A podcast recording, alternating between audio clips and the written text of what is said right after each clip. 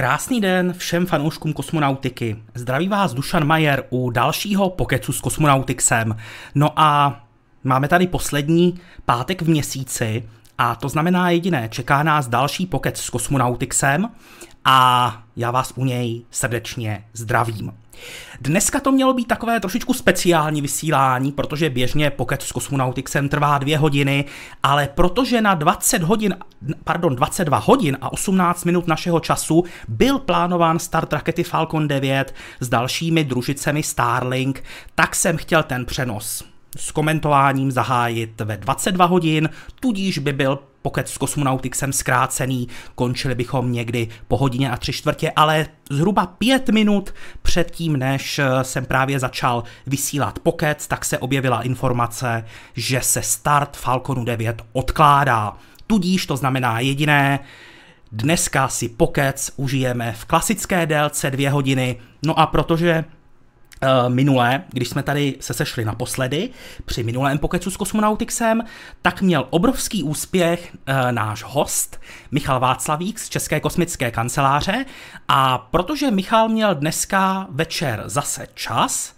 tak jsem mu nabídl, jestli bude ochotný strávit s námi zase tyhle dvě hodiny. A Michal kývnul, takže mám velkou radost, že tady mohu přivítat znovu jako hosta Michala Václavíka z České kosmické kanceláře. Díky Dušane za pozvání, jsem tady s vámi rád a přeji všem krásný hezký večer. Tak, tolik formality na začátek, možná ještě upozornění pro ty, kteří jsou tady třeba poprvé, nevědí, jak Pocket s Cosmonautixem funguje. Je to živě vysílaný formát, eh, ve kterém vy diváci určujete, o čem si budeme povídat. Stačí jenom napsat do chatu svou otázku a my se na ní pokusíme co možná nejlépe odpovědět. Zároveň eh, si dovolím takové drobné upozornění. Vždycky na začátku bývají všichni hrozně aktivní a píší otázky jeden přes druhého, takže postupně se eh, ty otázky zaspamují nahoru, odjedou a my na ně nestihneme odpovědět. Takže poprosím vás, pokud víte, že tady budete třeba celé ty dvě hodiny, schovejte si svůj dotaz, napište ho třeba, až budeme mít za sebou hodinku vysílání a pak, až ho napište. V té polovině většinou přichází taková krize, kdy najednou všichni už mají tu svou munici vystřílenou a najednou se nemají na co ptát, vzniká tady ticho. Takže zkuste to, abychom jednak na začátku měli více času na ty otázky a pak, abychom v polovině neměli prázdná místa. Ale myslím si, že teď už můžeme asi, můžeme už asi začít. Tak, já se podívám, jakou otázku vidím v chatu. Otázka pro pana Václavíka. Co bude k večeři dnes? Eh, dnes nic, dnes jsem již po, takže uh, nebudu u pokecu dneska jíst. A vidím tady, že minule byl zvuk lepší, takže teď asi nejsem slyšet úplně dobře. Já teďka něco dělám v Matlabu a něco se mi počítám. Možná to je tím, tak snad to je aspoň trochu poslouchat, ale pokud ne, tak já budu pouze psát. Eh, já tě zkusím tady, Michale, trošičku, trošičku pohrát si jakoby se zdrojem a možná, možná to teď bude lepší. Ty jsi tam byl možná, já jsem tě měl možná nastaveného trošičku moc na hlas a bylo to, jak se říká, přebuzené. Takže teď jsem to trošičku ubral a mělo by to být, mělo by to být lepší, takže snad, snad to bude lepší.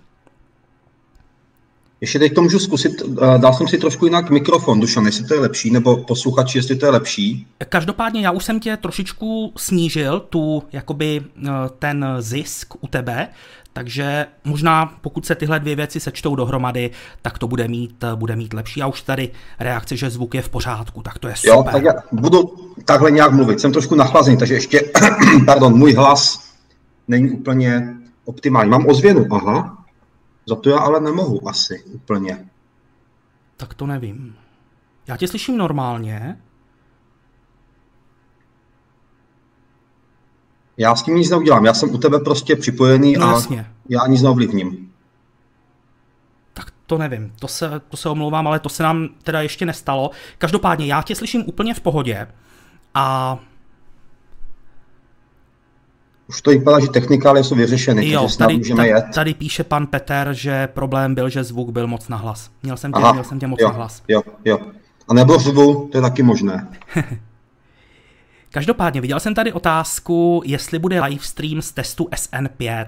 Takhle, určitě to bude vysílat NASA Spaceflight na YouTube, bude to vysílat LabPadre, což je taky kanál, který vysílá právě non-stop online přenos z Boca Chica, takže ti to určitě pokryjí. My pokryjeme testování Starship SN5 asi stejně, jako jsme pokrývali všechny dosavadní testy Starship, prototypů, to znamená občas třeba nějaký článek, nějaká krátká zpráva, třeba něco občas na nějakou sociální síť, ale že bychom z toho dělali přenos, to asi ne. Počkejme si, pokud Starship SN5 projde všemi testy a bude na ní čekat třeba ten skok do 150 metrů, tak v tu chvíli si myslím, že už to bude pro nás zajímavé i z hlediska toho přímého přenosu a budeme moci udělat něco podobného, jako jsme dělali třeba u skoku Starship Hopru.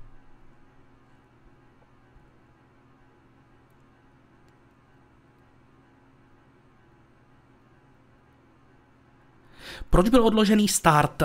Přiznám se, přiznám se, že jediné info, jediné info, na které jsem narazil, bylo, že start Starlinku se odkládá, aby proběhl až po misi GPS, která má řekněme, vyšší prioritu, protože přece jenom Starlinky jsou pro řekněme, pouze SpaceX, tam je ona sama sobě zákazníkem, kdežto u družice GPS, tak tam je to už zapojení armády, letectva, případně teď už v podstatě kosmických sil, které do toho také promlouvají, takže tam je ta zodpovědnost mnohem, mnohem vyšší. Takže asi se chtějí zaměřit právě na tento start, který má pro ně mnohem vyšší důležitost.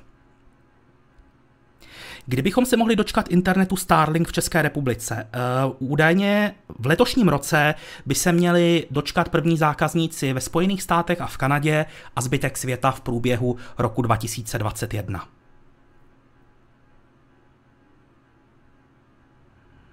Michale, vidíš tam nějakou otázku třeba pro sebe? Uh, vidím tady, teď, teď mě to ujelo, co by dělali astronauti v případě, kdyby měl dání slepého střeva nebo jiný podobný problém, po případě zda mají slepé střevo vyoperované předem. Tak předem nemají vyoperované slepé střevo určitě. Eh, v případě nějakých jme, lehčích zdravotních komplikací je možné toto vyřešit přímo na stanici, kdy uh, vždycky alespoň jeden z členů posádky je buď přímo medikem, čili má vystudovanou vysokou školu a je lékařem, nebo má alespoň kurz, který uh, mu zaručuje vyšší schopnosti pomoct svým kolegům a navíc mají na zemi eh, tým eh, lékařů, který jim poradí a stanice vybavená poměrně širokou paletou lékařských přístrojů, diagnostických, tak i operačních, co se týká třeba zubů a právě nějakých drobných chirurgických zákroků, to vše je možné na stanici udělat. V případě, že by ten problém byl závažnější, tak uh, se daný kosmonaut, včetně teda dalších členů posádky, aby aby stále byla zachována možnost evakuace stanice uh, spustí na zemi. Takže když tam teďka jsou pěti, tak by tam vždycky muselo stát tolik lidí, aby jim stačily místa v kosmické lodi, která tam je. Takže asi tak. Je možnost spojení dvou Crew Dragonů na oběžné dráze, kdyby měl náhodou například jeden poruchu, pro kterou by se nemohl dostat z oběžné dráhy. Přiznám se, že podle té konstrukce si myslím, že asi ne.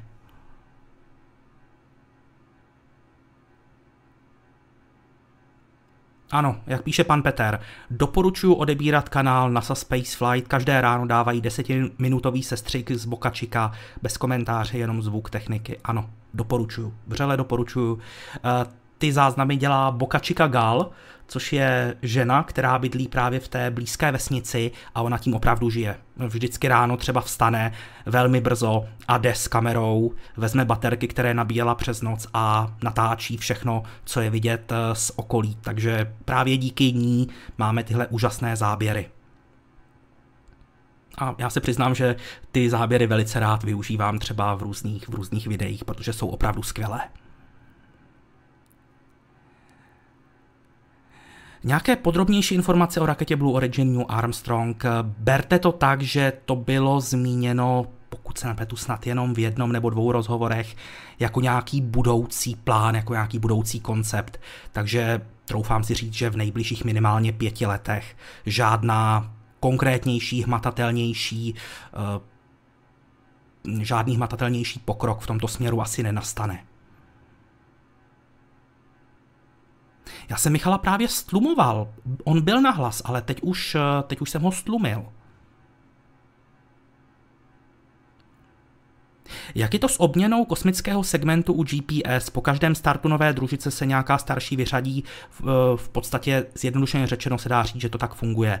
Tento konkrétní start, který nás čeká vlastně posledního června, tak má nahradit družici, která startovala tuším před 20 lety nebo tak nějak. Jak se Crew Dragon dostává na vyšší oběžné dráhy? Pomocí motorů Super Draco nebo jen Draco používají se motory Draco.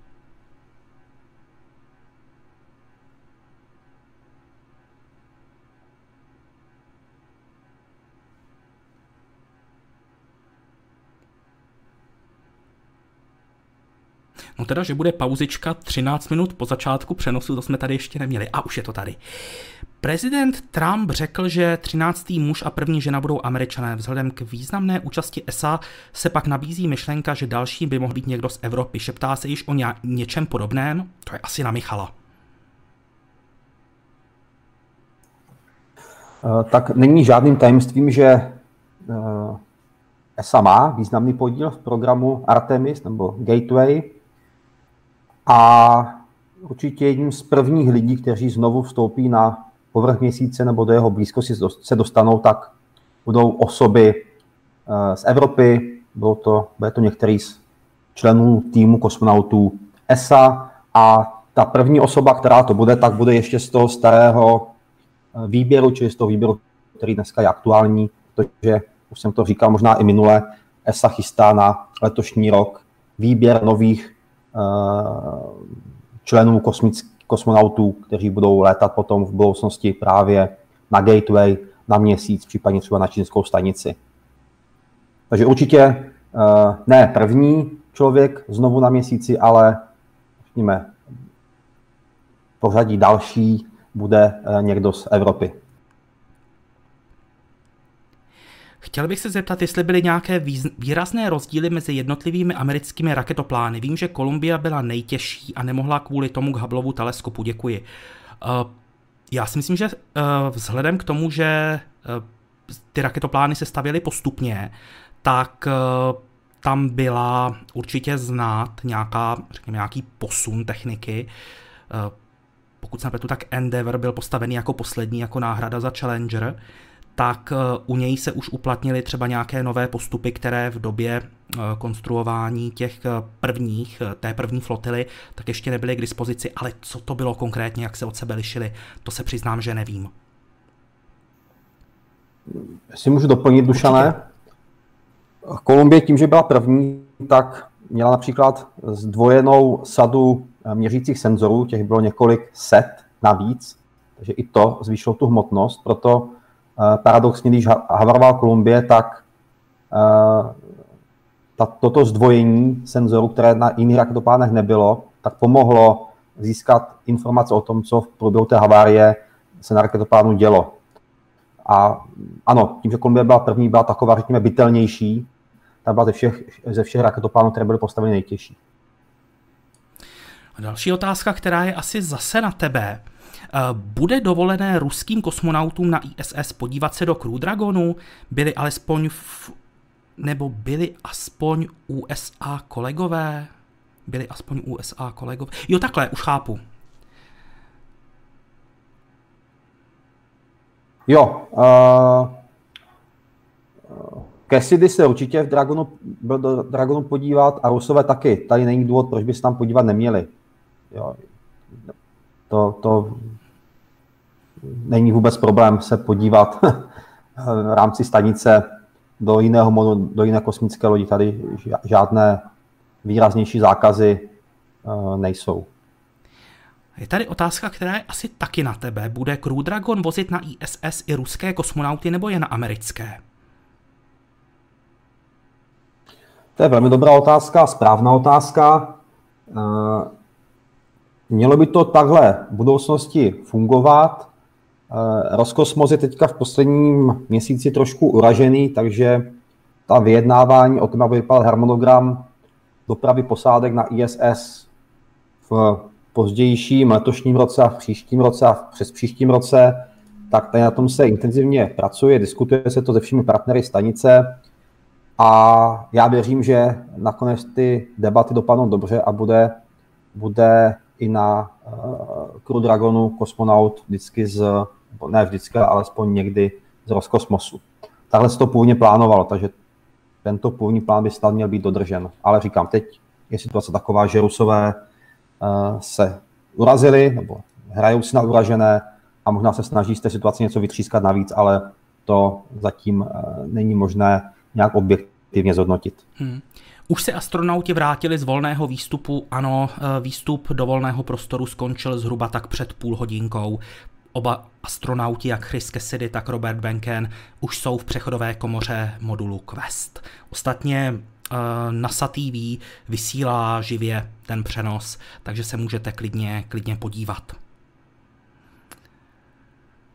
Jak je na tom OneWeb? Uh, v podstatě od té doby, co se objevily ty informace o tom, že krachují, tak uh, nevíme, nevíme nic nového objevily se nějaké náznaky o tom, že by je někdo snad mohl koupit, ale nebylo to nic konkrétního, takže momentálně jsme ve fázi, že nic nevíme.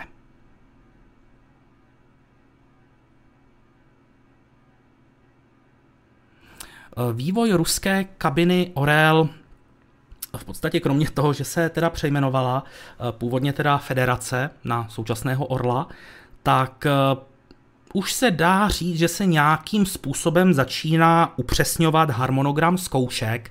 Eh, pokud se nepletu v roce 2023 nebo 4 by mělo dojít eh, k nepilotovanému testovacímu letu právě této nové lodi na Mezinárodní kosmickou stanici. Následovat by měl let pilotovaný, tuším v roce 2025 a kolem roku 2030 by měla být hotová ta silnější verze, která by mohla létat třeba k měsíci.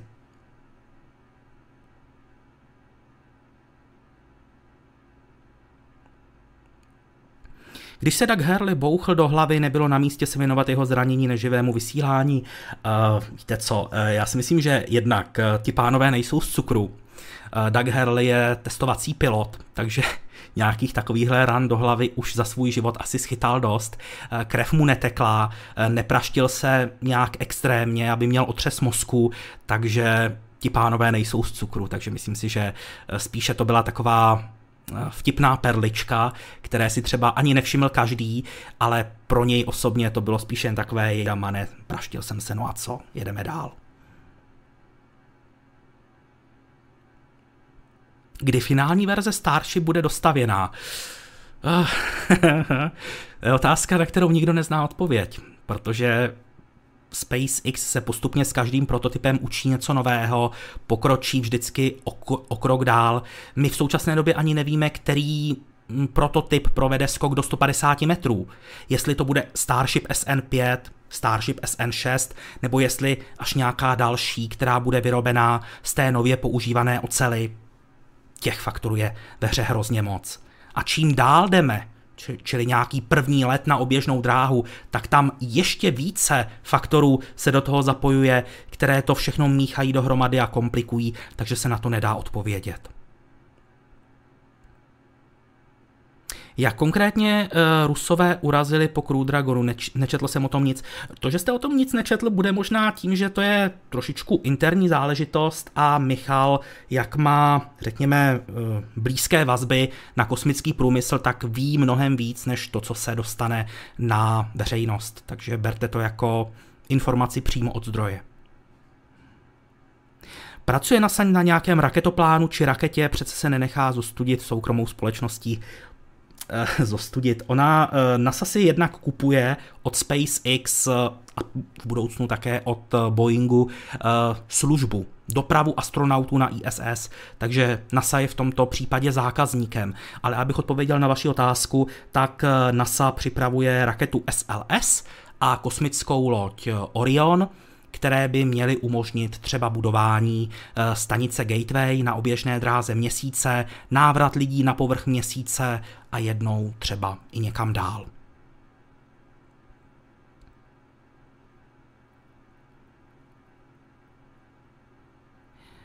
Multimediální systém automobilky Subaru se volá Starlink. Wow, tak to vůbec, vůbec nevím, jak je to s copyright, co se týká SpaceX. Já teda přiznám se, že vůbec o tom, že eh, multimediální systém eh, Subaru se jmenuje Starlink, o tom jsem od vás teď slyšel poprvé, ale takové ty právní věci, to jde vždycky kolem mě a to se přiznám, že na tohle vůbec neznám odpověď. Michale, máš tady uh, dotaz. Nevím, Nějak nevím, proč jsou rusové uraženi. Mohl by to pan Václavík objasnit? Děkuji. Jo. Uh, jsem slyšet. Já jsem říkal tady si prohrál z nastavení trošičku ještě. Jsi slyšet a myslím si, že je to čistší. Lepší. Jo, tak fajn. Uh, teď jsem to, jo, už tady vidím. Uh, no, jde o to, je samozřejmě Rusové tím, že Američané si zprovoznili teďka jednu, za chviličku dvě, nové kosmické lodě, tak přichází o jistý monopol, o jistou eh, samozřejmě dominanci v sektoru dopravy lidí na kosmickou stanici, což v tom obecném světle, samozřejmě odborníci to chápou jinak, veřejnost laická nebo poučená to dokonce chápe ještě jinak, v Rusku úplně jinak, tam to berou jako, jako výrazné snížení ruské účasti na stanici ISS, což není pravdou, ale, ale ta veřejnost ruská třeba to takhle chápe, takže i Roskosmos jako takový musel se, se urazit, alespoň na oko. A jak jsem říkal, snažil se z toho uh, vydupat pro sebe co nejvíce řekněme, dalších úlideb, aby, aby stále uh, Roskosmos byl chápán jako ne třetí nebo čtvrtý, ale jako ten druhý partner stejnice ISS, pokud možno rovnocenný partner s NASA, co se týká provozu a stavby stanice ISS. Takže to takhle ve stručnosti. Samozřejmě to, pozadí je mnohem složitější, ale na to si myslím, že tady není prostor a ani si myslím, že není potřeba to tady detailněji uh, ventilovat, protože nejsou to informace, které by úplně uh, mohly, mohly jít, jít ven. Takže asi takto. Bude mít Starship roštová kormidla? Eh, s roštovými kormidly, která známe třeba z Falconu 9 z prvních stupňů, tak se na Starship jako takové nepočítá, ale roštová kormidla by měla být na raketě Super Heavy, což je vlastně ten, zjednodušeně řečeno, první stupeň, který má Starship vynášet. Životnost ISS byla prodloužena do roku 2024, co bude dál, není už příliš zastaralá. Tak první oprava důležitá, ISS má zajištěnou životnost do roku 2028. Takže dál budou určitě probíhat jednání o dalším prodloužení, třeba do roku 2032 a tak dále. Co bude dál? Nízká oběžná dráha, tu budou spíše využívat soukromé firmy, bude tam čínská stanice, ti velcí mezinárodní partneři, Evropa, NASA, Rusko snad, JAXA, eh, tím míří k měsíci, kde má vzniknout stanice Gateway. A ještě k té otázce, jestli ISS není zastaralá, eh, Rozhodně si myslím, že není. Eh, jednak je o ní pořád ohromný zájem z hlediska, řekněme, té vědecké veřejnosti, ale na ISS se využily poznatky z těch minulých stanic, jak o ní pečovat, aby vydržela co nejdéle. Takže i když už má na uh, svém kontě hezkých pár let za sebou, tak je velmi dobře udržována, byla už stavěná s nějakým plánem, aby něco vydržela právě na základě těch dřívějších poznatků, takže ISS to zvládá bravurně a já doufám, že tady s námi bude třeba ještě 10 let, možná i víc. Jestli to ještě můžu do, doplnit, Dušané, tu, Určitě. tu odpověď tvoji. Uh, tam je to tak, že moduly stanice ISS jsou certifikovány jak ruské, tak i západního segmentu do roku 32. Ten rok 24, co tady uvádí uh, tazatelka, tak to je rok, do kterého jsou zajištěné finance na provoz stanice ISS. A rok 28, který taky Dušané si zmínil, tak to je rok, který je rokem, kdy sice ne s finanční podporou, ale jaksi neformálně agentury minimálně si předschválili. Ten, to schválení peněz bude následovat za, za, za dva roky. Oproti Miru, který po na konci svého života byl už hodně v výdačeném stavu, tak je, ISS je ve skvělém stavu, co se týká modulů eh, jako takových. Eh, je to dáno tím, že právě zkušenosti z Miru nastavili nová pravidla, jak stanici udržovat, takže tam se dělá každý ten úklid, kontroluje se jednou za, za několik měsíců stav vlastně těch té vlastní hermetické eh, nádoby těch modulů, toho obalu, toho trupu, takže, takže můžeme říct, že stanice než by byla ve stavu jako při vypuštění, ale ty moduly jsou ve velmi dobrém a řekněme skvělém stavu a stanice tady klidně může být ještě další 20 let, pokud bude zájem o to ji dále udržovat a pokud budou peníze na to, aby byla provozována, protože samozřejmě bez peněz uh, to nepůjde a pouze zájem vědců, kteří samozřejmě mají o ISS zájem, tak nestačí, musí vlády opravdu schválit nebo agentury schválit to financování, které které je potřeba k tomu, aby stanice fungovala a také eh, zajistit dopravu nákladu a posádky na stanici a ze stanice zpátky na Zemi. Lab Padre a NASA Spaceflight to je úplně jiná skupina lidí? Ano. V podstatě se dá říct, že na základně Boca Chica bylo několik, eh, řekněme, samostatných jednotek, které se věnovaly zpravodajství právě o dění kolem SpaceX. Byla to Boca Chica Gal, byla to Boca Chica Maria, ta už se odstěhovala, byl to Lab Padre a ještě jeden, ještě jeden Padre. South Padre, South Padre.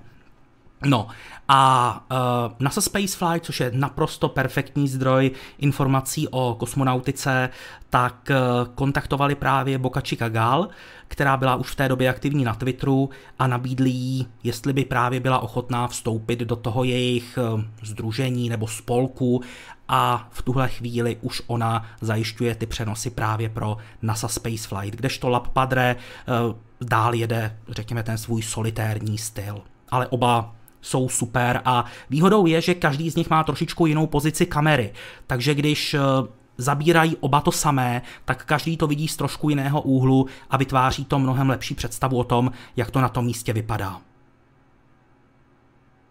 Jak bude Starship přistávat? Motory napřed nikoliv. Eh, v první fázi vlastně má Starship do atmosféry vstoupit břichem, eh, břichem dopředu, v podstatě jako to dělali raketoplány. V téhle fázi ona ztratí většinu své rychlosti. Samozřejmě v tu chvíli bude moci ještě manévrovat eh, pomocí aerodynamických ploch, jak v horní části, tak i v té zadní. No a teprve až v té závěrečné fázi se má zhoupnout tak, aby motory se mohly zapálit a v tu chvíli dojde k motorickému přistání. A v té době už bude mít mnohem, mnohem menší rychlost, než když bude vstupovat do atmosféry.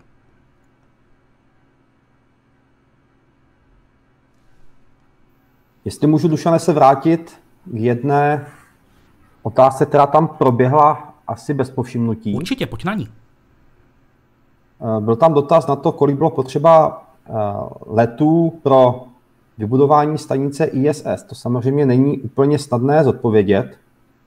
Eh, přibližně 30 kosmických výprav dovezlo nějaký významný část stanice, aby pak vznikla vznikla jako celek.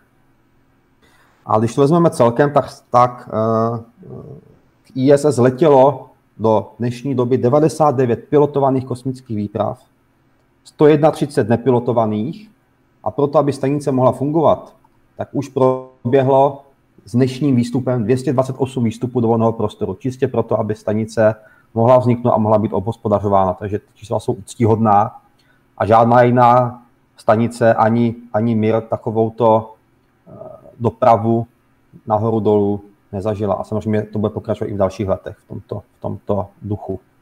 Části ISS vynášely na oběžnou dráhu pouze raketoplány nebo i jiné rakety. Raketoplány postavili v podstatě tu západní část stanice, tedy americkou, japonskou a evropskou, ale ruská část byla vybudována ruskými raketami, byly to rakety Proton a malé e, moduly e, Poisk a Pierce, tak ty byly vyneseny kosmickou lodí Soyuz, e, pardon, nosnou raketou Soyuz, upraveným v podstatě upraveným progresem, který zajistil manévrování a připojení těch modulů eh, ke stanici. No a v podstatě dá se říct, že součástí ISS je třeba i nafukovací modul Beam a ten vynesla eh, v podstatě raketa Falcon 9, respektive kosmická loď Dragon. Ale to je spíše takové minoritní.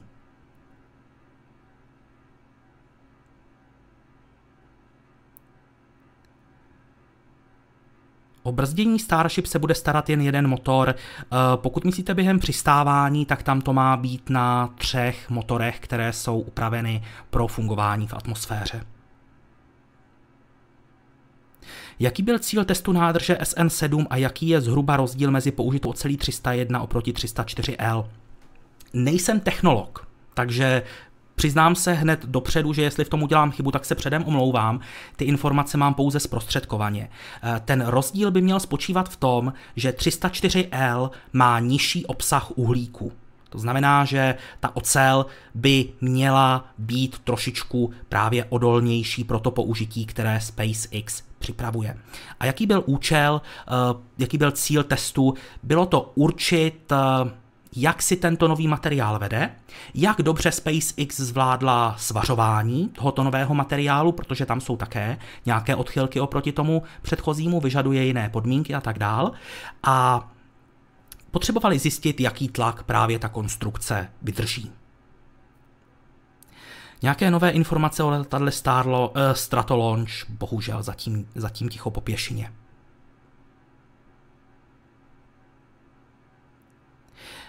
Jaké palivo používají korekční trysky na prvním stupni Falconu 9? Je to stlačený dusík.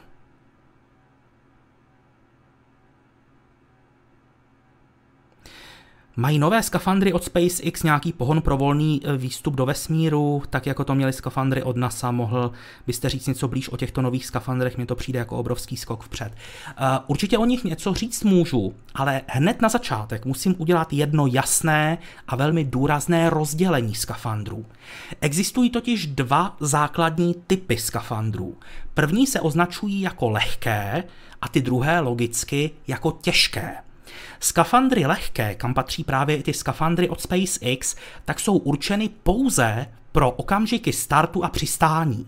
To znamená, že oni tu posádku mají chránit pouze před tím, pokud by z jakéhokoliv důvodu kabina ztratila atmosféru a došlo by k úniku vzduchu, to znamená, aby posádka nepřišla ovědomí, aby přežila, tak ty skafandry se nafouknou a budou doplňovat kyslík a celkově životní podmínky posádce. To jsou skafandry lehké. Úplně stejné skafandry lehké taky používají rusové pro kosmické lodě Soyuz, eh, Boeing pro loď Starliner má taky svůj vlastní lehký skafandr. Pro výstupy do volného prostoru, a teď je úplně jedno, jestli Eh, na ISS nebo na povrch měsíce, jednou třeba na Mars, tak tam budou potřeba skafandry těžké. A nebudu daleko od pravdy, když řeknu takové přirovnání, že o těžkých skafandrech se říká, že to je kosmická loď pro jednoho člověka ten skafandr prostě musí toho člověka po dobu klidně 8-hodinového výstupu do volného prostoru, i když byly i delší, tak musí ochránit před vším možným. Musí mu zajistit dodávky elektrické energie, komunikaci, teplo, eh, teplotní pohodu, eh, ochranu před zářením, spoustu a spoustu dalších věcí, určitě jsem na spoustu eh, z nich zapomněl, Michal mě možná doplní, ale je potřeba říct, že ty těžké skafandry jsou opravdu na úplně jiné technické úrovni než ty lehké. Čeká se od nich něco úplně jiného a proto není možné tyto dvě skupiny navzájem porovnávat. Co by se dělo v případě úmrtí na ISS? Poslali by mrtvolu Sojuzem na Zem nebo nějaká varianta vesmírného pohřbu do moře? To je asi na tebe, Michale. Kdyby k této situaci došlo, doufejme, že nikdy nedojde, a samozřejmě vyloučit to nejde a s tím jsou všichni partneři programu ISS rozumění, tak na stanici jsou vaky na mrtvá, nebo na, na, na tělesné ostatky zemřelých kosmonautů, takže to, to, to vaku by se, by se daný, daný astronaut uzavřel a poté by se vracel pravděpodobně teda při zrychleném opuštění stanice s dalšími členy posádky v Sajuzu nebo dneska třeba ve Crew Dragonu, v příštích letech třeba ve, ve Starlineru. Rozhodně by se to tělo nevyházovalo do volného kosmického prostoru nebo nedávalo do progresu nebo do něčeho, aby zořilo v atmosféře. Vracelo by se zpátky na Zemi, nejenom z toho důvodu, že asi rodina by chtěla pohřbít svého rodinného příslušníka na Zemi, ale také, aby lékaři při následné pitvě zjistili, co přesně se stalo a, a případně se z toho poučili. Už se ví, kolik barů vydržela SN7, zatím ne. Elon Musk se ještě nepochlubil. Co říkáte na robota u Starship? Myslíte, že je šance využít upravené spoty jako dělníky na první bezpilotní misi Starship na Mars? Víte co, robotika dělá obrovské pokroky. Eh, za prvé vůbec nevíme, kdy k tomu z eh, prvnímu letu na Mars reálně dojde. A Osobně si myslím, že pokud to bude ještě za hezkých pár let, což je poměrně pravděpodobné, tak robotika v té době už může být na úplně jiné úrovni a ti roboti tam mohou udělat eh, určitě docela zajímavou práci, ale v nejbližších letech bych to nečekal. Jednak kvůli úrovni robotiky a také kvůli, řekněme tomu, že ten let na Mars bude opravdu, opravdu, opravdu hodně složitý.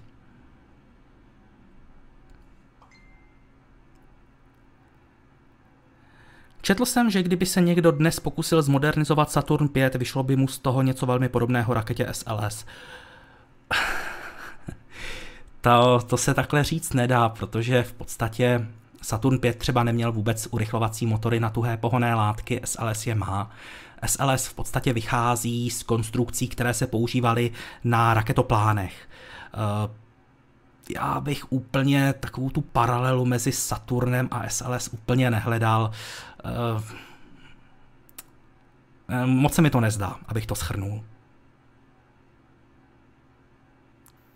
Tam jsem si duše nevšiml, uteklo nám, uteklo nám dotaz na Starliner, na, na příští, nebo na, na, na opakování testovacího letu, tak tam samozřejmě záleží na, na tom, jak uh, proběhne aktuální mise s Crew Dragonem a s prvním, řekněme, uh, plnohodnotným letem Crew Dragonu, mise Crew One, protože není možné v podstatě kdykoliv ISS lítat, tam je potřeba jaksi dbát na to, aby, aby ty přílety pilotovaných lodí i nepilotovaných byly v nějakém vhodném eh, časovém okně. Takže teďka aktuálně to vypadá tak, pokud bude platit harmonogram letu eh, Crew Dragonu eh, Demo Flight 2 a Crew One, tak by Starliner měl startovat pravděpodobně, to je ale s velkým otazníkem, 13. listopadu letošního roku pro opakování té nepilotované mise. Měla by trvat do 18. Eh, listopadu. Pokud by se posunul harmonogram eh, Crew Dragonu Crew One blíže do současnosti, tak se pak i může posunout o měsíc přibližně let Starlineru a první pilotovaná mise Starlineru je očekávána na, na duben příštího roku. To je zatím plán, který, který uh, uh, je jak tak špatný a mohl by nějak takhle vypadat. Jaký je rozdíl mezi raketoplánem a Starship? Těch rozdílů by se našla celá řada, můžu jmenovat jenom nějaké zás, základní. Uh, Starship je z nerezové ocely, raketoplán byly v podstatě různé různé kompozity, samozřejmě byl, byl, byl tam i nějaký kov, ale rozhodně to nebyla uh, nebyla konstrukce z nerezové ocely, jako je to v současné době u Starship. Je tam jiné, jiné palivo, raketoplány používali v podstatě externí nádrž s kapalným kyslíkem, s kapalným vodíkem. Starship žádnou externí nádrž nemá, nádrže má v sobě a jsou na kapalný kyslík a kapalný metan. E, rozdíl je určitě i v tom, že Starship jde dotanko, nebo má jít dotankovat na oběžné dráze. E, raketoplány to neuměly, raketoplány byly schopné se dostat maximálně nějakých 700 km nad zemi. Starship má letat v podstatě až k Marsu, nebo pokud budou jednou v sci-fi nějaké kosmické benzínky, tak třeba i kamkoliv dál, ale to už jsme hodně daleko v budoucnosti. Kolik gramů paliva je ve Starlink satelitech, to bohužel nikde nebylo uvedeno. Co je to za fotografii vlaku na pozadí? Ten vlak, který je vlastně v levém horním rohu našeho náhledového obrázku, tak před pár dny, myslím, že to bylo tak týden, možná deset dní, přivezl z Utahu na Floridu deset segmentů motorů pro tuhé pohoné, eh, nebo respektive deset segmentů motorů na tuhé pohoné látky pro první raketu SLS, která má startovat v příštím roce.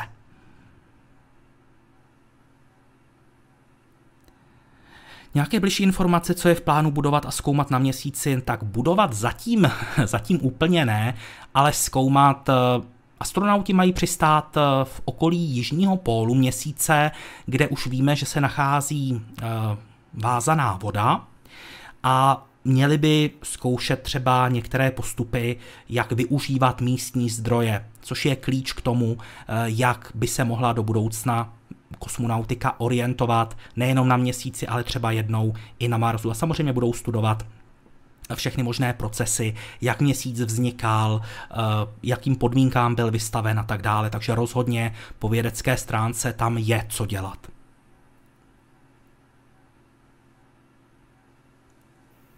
Jak rychle dokáže udělat Starlink úhybný manévr pomocí hontového motoru? Eh, vám v podstatě na ten úhybný manévr stačí naprosto minimální změna rychlosti, pokud máte dost času na to eh, takhle.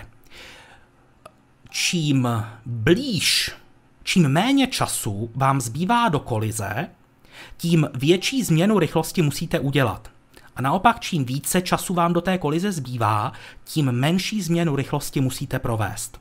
Takže Cílem je, aby o těchto manévrech rozhodovaly třeba nějaké počítačové sítě eh, s možností strojového učení, které by sami vyhodnotili eh, nějakou třeba hrozící srážku a naplánovali ty manévry tak, aby se spotřebovalo co nejméně pohoných látek.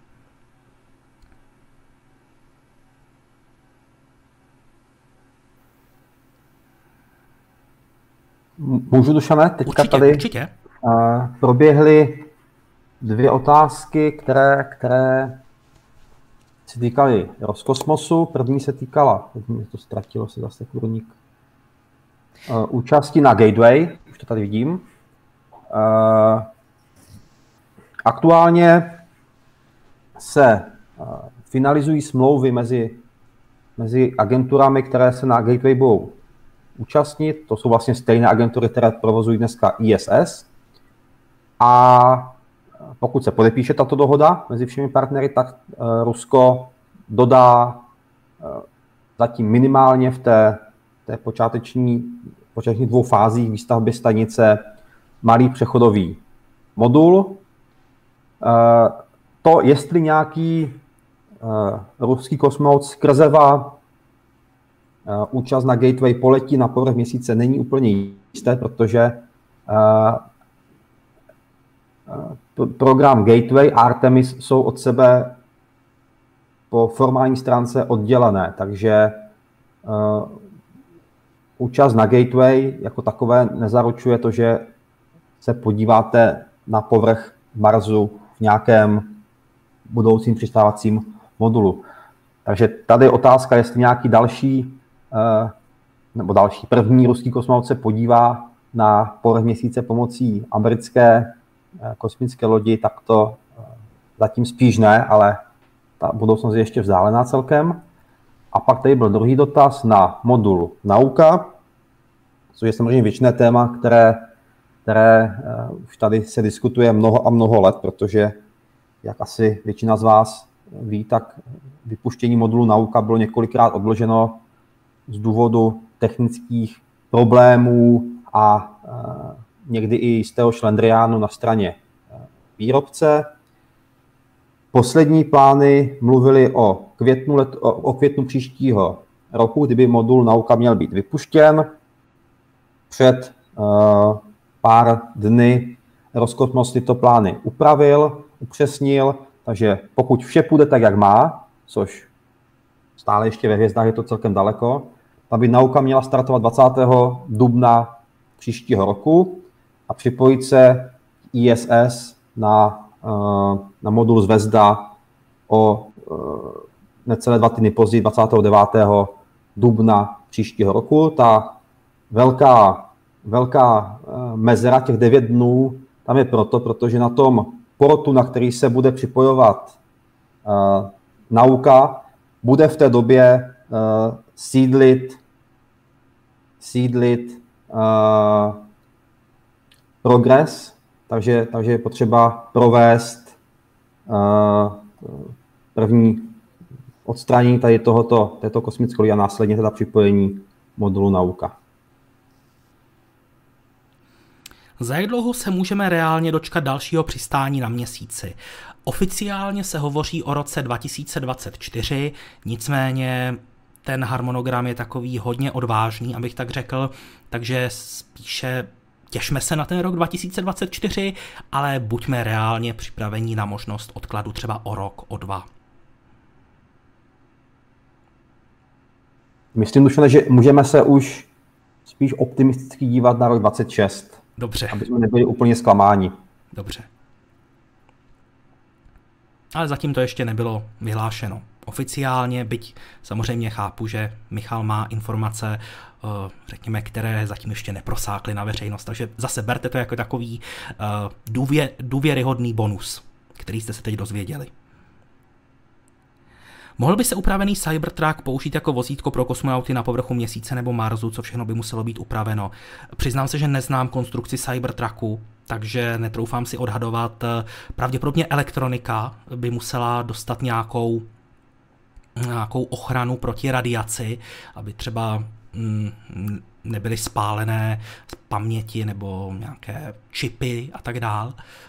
Myslím si, že vůbec netuším, jak je třeba v Cybertrucku eh, řešená ochrana elektroniky před eh, kolís, výrazným kolísáním teplot, což by byl výrazný problém hlavně na měsíci, eh, kde ty rozdíly mezi mm, vlastně lunárním dnem a nocí jsou prakticky 200 stupňů. Eh, potom napadá mě ještě, že nevím, jak je v Cybertrucku řešené vůbec eh, těsnění té kabiny, aby tam ti kosmonauti uh, mohli dýchat nějakou atmosféru, museli by tam být nějaké systémy podpory života. Uh, není toho málo prostě. To bude asi otázka na Michala. Jak moc stabilní je podoba programu Artemis z hlediska předpokládaného politického pádu prezidenta Trumpa? Byly již podepsány závazné smlouvy a jaký je vztah Joe Bidena ke kosmonautice?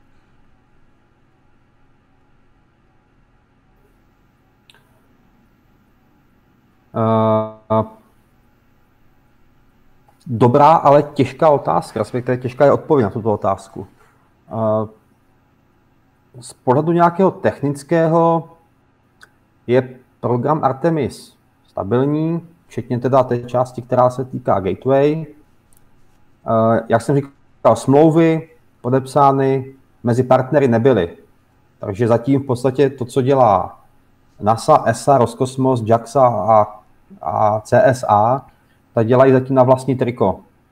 S tím, že doufají, že ta smlouva se podepíše v letošním roce což teda nastane za, za pár týdnů, ale samozřejmě může se stát cokoliv. Eh, to, jestli eh, výměna prezidentů, což jestli nastane nebo nastane, já nedokážu odhadnout, a jestli to zas, eh, způsobí nějaký, nějaký velký vítr v kosmonautice a, a v jejím směrování, nevím. Věřím v to, že, že tomu tak nebude, ale samozřejmě viděli jsme, jak se změnila nálada v NASA a směřování NASA po skončení období George Bushe mladšího a nástupu Baracka Obamy, kdy se v podstatě v mnoha věcech kosmonautika otočila o 180 stupňů v Americe. Já pevně doufám, že k tomu nedojde uh, nyní.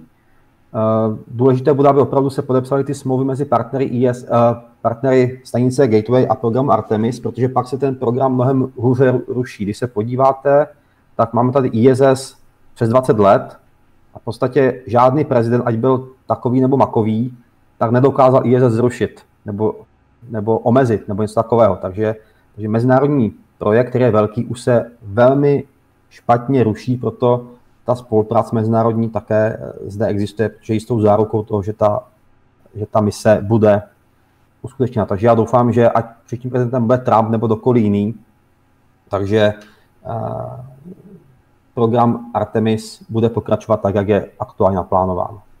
Byla by to ohromná škoda, kdyby se vlastně všechny ty prostředky, které se do toho investovaly, tak kdyby měly být vyhozené z okna, zjednodušeně řečeno. Kdo všechno byl na měsíci, živá posádka, tak to budeme mít hodně rychlé.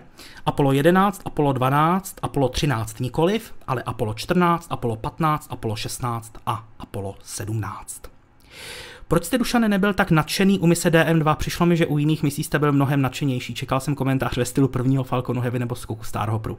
Máte pravdu. A sám jsem si toho všiml, všiml si toho i Mirek Pospíšil, který se mnou komentoval ten start a my jsme si pak po přenosu povídali už mimo vysílání, hodnotili jsme, jak se nám to líbilo a tak. A natukli jsme právě i tohle téma a Oba jsme se shodli na tom, že to bylo velmi pravděpodobně kvůli tomu, že jsme byli trošičku svázaní tou, um, tou možností, že by se něco nemuselo podařit. Uvědomovali jsme si, že na palubě jsou tentokrát lidé. Poprvé uh, vynáší Falcon 9 uh, žádnou, byť sebedražší družici, ale lidskou posádku, dva muže. A ten start byť se naprosto podařil, tak to byl jen začátek celého toho jejich putování. Eh, měli to ještě celé před sebou, takže tohle nás možná trošičku svazovalo a nechtěli jsme to zakřiknout, když to zjednoduším. Bude se stanice Deep Space Gateway budovat i pomocí rakety Falcon Heavy. Je velmi pravděpodobné, že Falcon Heavy bude využit ke společnému startu prvních dvou modulů, které by měly startovat společně právě na jednom jediném Falconu Heavy. No a vlastně Falcon Heavy bude vynášet i zásobovací loď Dragon XL, která má vozit na stanici Gateway zásoby, takže to je další, řekněme, zářez na pažbě.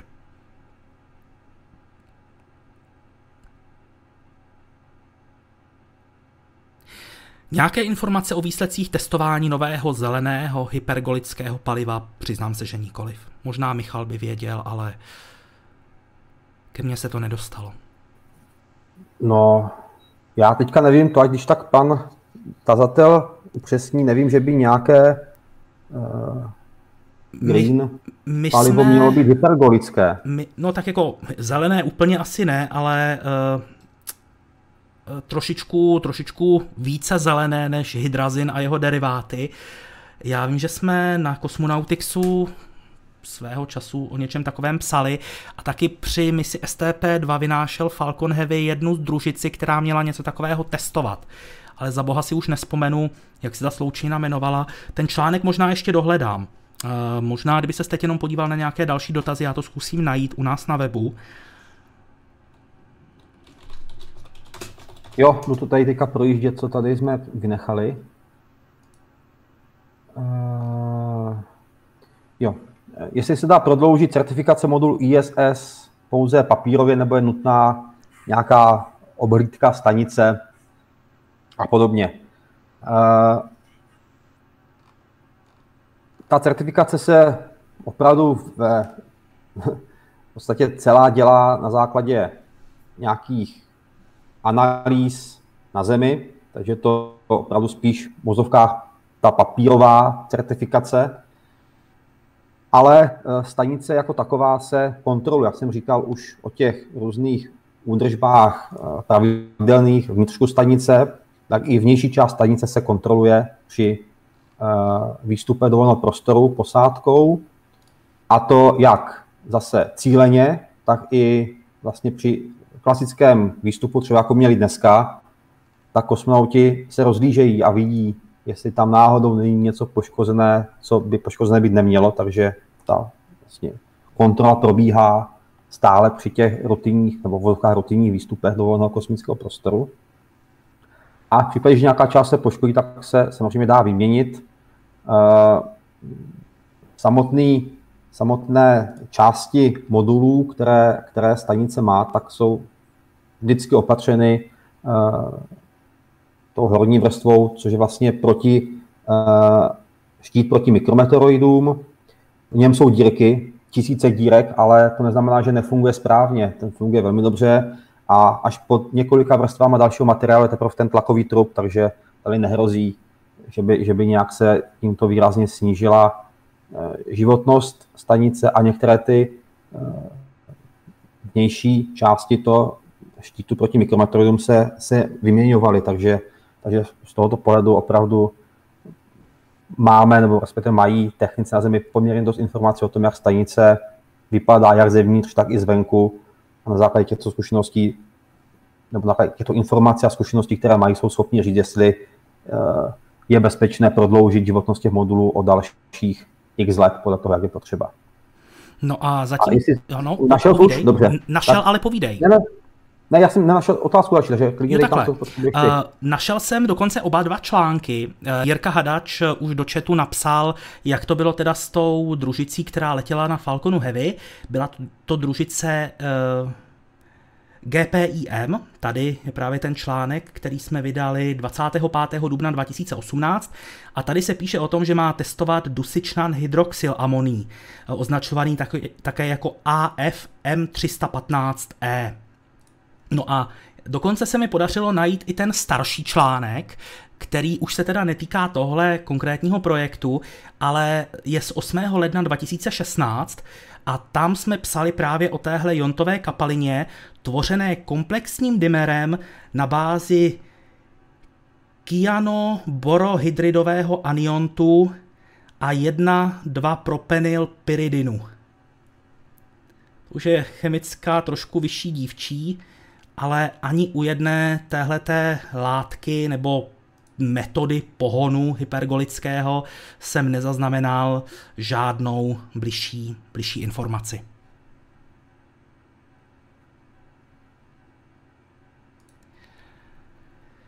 Starlink ten byl odložen, to už tam je. Jak se dělaly fotky nadokovaného raketoplánu u ISS z jiné lodě nebo nějak z volného prostoru? Eh, dělalo se to tak, že v době, kdy odlétal Soyuz, kosmická loď, tak eh, myslím, že to dělal Paolo Nespoli při jednom při jednom eh, návratu právě, tak se odepnul ze své sedačky, bylo to naplánované dopředu, eh, přesunul se k okénku a tam nafotil právě ty nádherné fotky, když vlastně byl k ISS připojený raketoplán, byla tam i ATV, myslím, že i HTV, to si nejsem jistý, ale každopádně byla tam velká část lodí, které na stanici v té době létaly.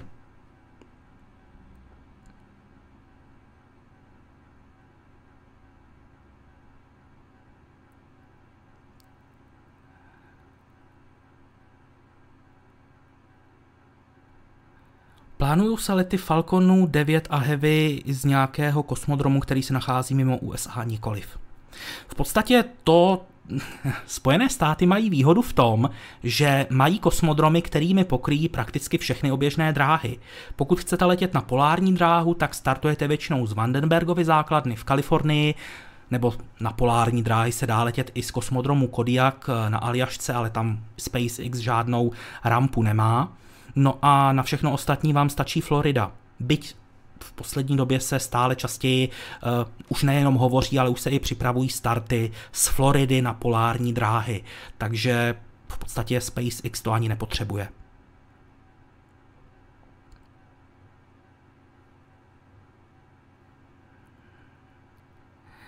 Při vstupu do ISS se astronaut asi udeřil do hlavy, jak vážné zranění to bylo. Řešilo se to vůbec, už jsme to tady řešili teda na Pokecu, ale nebylo to, nebylo to nic velkého. Jak jsem říkal, jsou to ostřílení pánové a Doug Hurley, kterému se to stalo, tak je testovací pilot, takže myslím si, že ve svém životě zažil trošku i větší nárazy, než bylo tohle.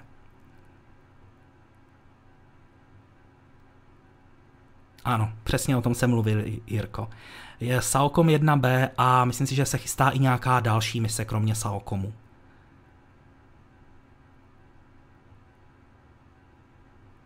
Uh, Kosmonauti v Crew Dragonu neměli pleny, měli k dispozici toaletu, ta se ale nachází na stropě kosmické lodi a tak eh, mohli tu toaletu využít až po dosažení oběžné dráhy.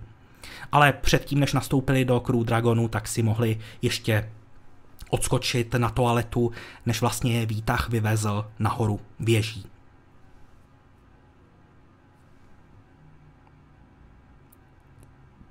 Máš tam nějakou otázku třeba, která by tě zaujala?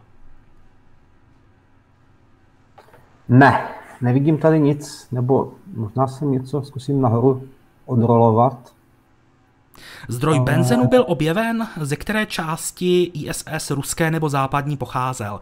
Podle informací, které mám k dispozici, Michal mě možná opraví, tak se ten zdroj objevit nepodařilo, a e, dokonce snad jsem zaznamenal i informaci, že to detekční zařízení, které se k tomu používalo, tak e, postihl zkrat a s tím dalším hledáním se bude muset počkat, až tam progres dopraví nějaký náhradní exemplář.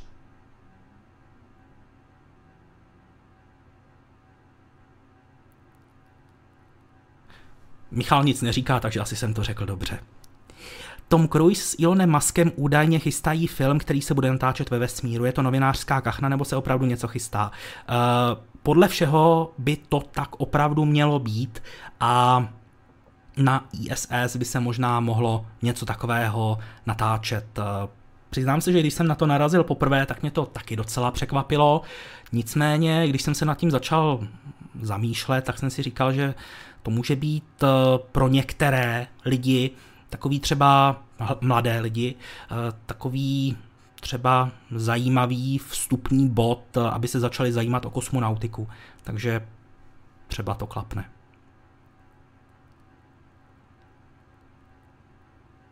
Tohle je asi na tebe, Michale.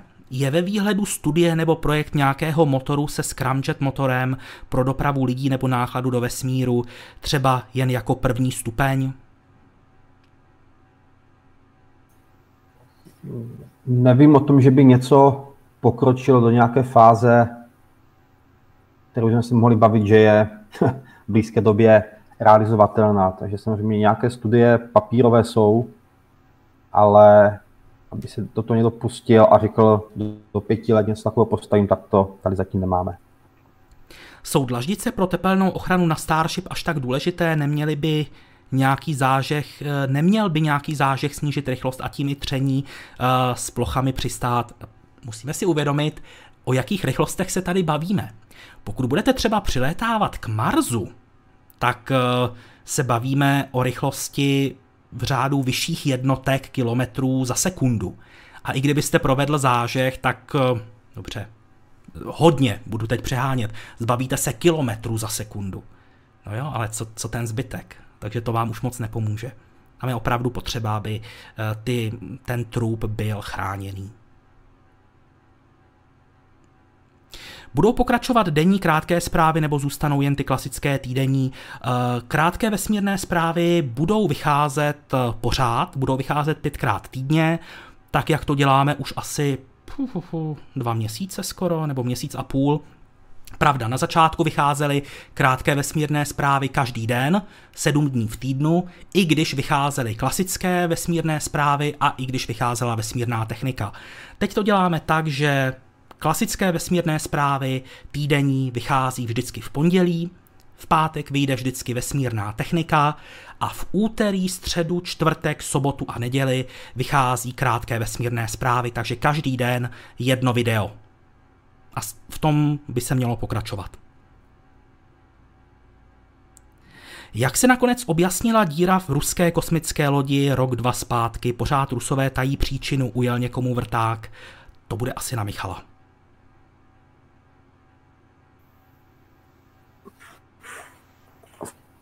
Aby jsme, to už tady taky jsme řešili na mnoha, mnoha pokecech v, v minulých měsících. Takže zkrátím, ve, ve, uh, stručně díra vznikla na Zemi uh, něme, špatným pracovním postupem jednoho z pracovníků. To asi takhle stačí. Takže, takže eh, ne, nebyla to žádná sabotáž ve vesmíru, žádný americký špion tam nevrtal díru do Sojuzu, ale vzniklo to při eh, výrobě na Zemi, přičemž daný pracovník nedodržel správné postupy, a, eh, které existují samozřejmě v takové situaci a pouze amatérsky tuto díru zalepl tak, aby svoje selhání zamaskoval. Takže asi takhle to můžeme velmi, velmi stručně uh, zobecnit a zhrnout. Nedávno jsem... A já tam zrovna vidím... No, jo, tak... Povídej. Nechtěl jsem na to navázat, že tady vidím další otázku, ale tak povídej. No, klidně, klidně jí zodpověz. Já jsem no, teď měl ne, sérii ne, několika. Tak, jo. Uh, na, to, na to KH11. Ano. Uh, nevím, když tak zase, zase nás, pane tazateli, pane Marku, uh, doplňte co potřebujete přesně, protože eh, ty eh, nevyužité dalekohledy eh, získala NASA asi před deseti lety. Tak. To je z roku 11 nebo 12 informace. Já si myslím, že pán si přečetl nějaký starší článek, ale každopádně je to přesně jak říká Michal, je to docela už stará záležitost a pro jeden z nich, ten, řekněme, optický systém, už se našlo využití poletí na infračerveném teleskopu V-FIRST, který by mohl startovat někdy po roce 2025. Přistanou někdy Rusové na měsíci, je to pro ně ještě zajímavé, když nebyli první. V poslední době se Rusové zase o měsíci začínají zmiňovat, byť teda, jak už tady Michal říkal během dneška, tak eh, ta jejich budoucnost, ty plány nejsou v některých směrech úplně jasné. Jestli se jim to podaří, těžko říct, ale minimálně o tom hovoří.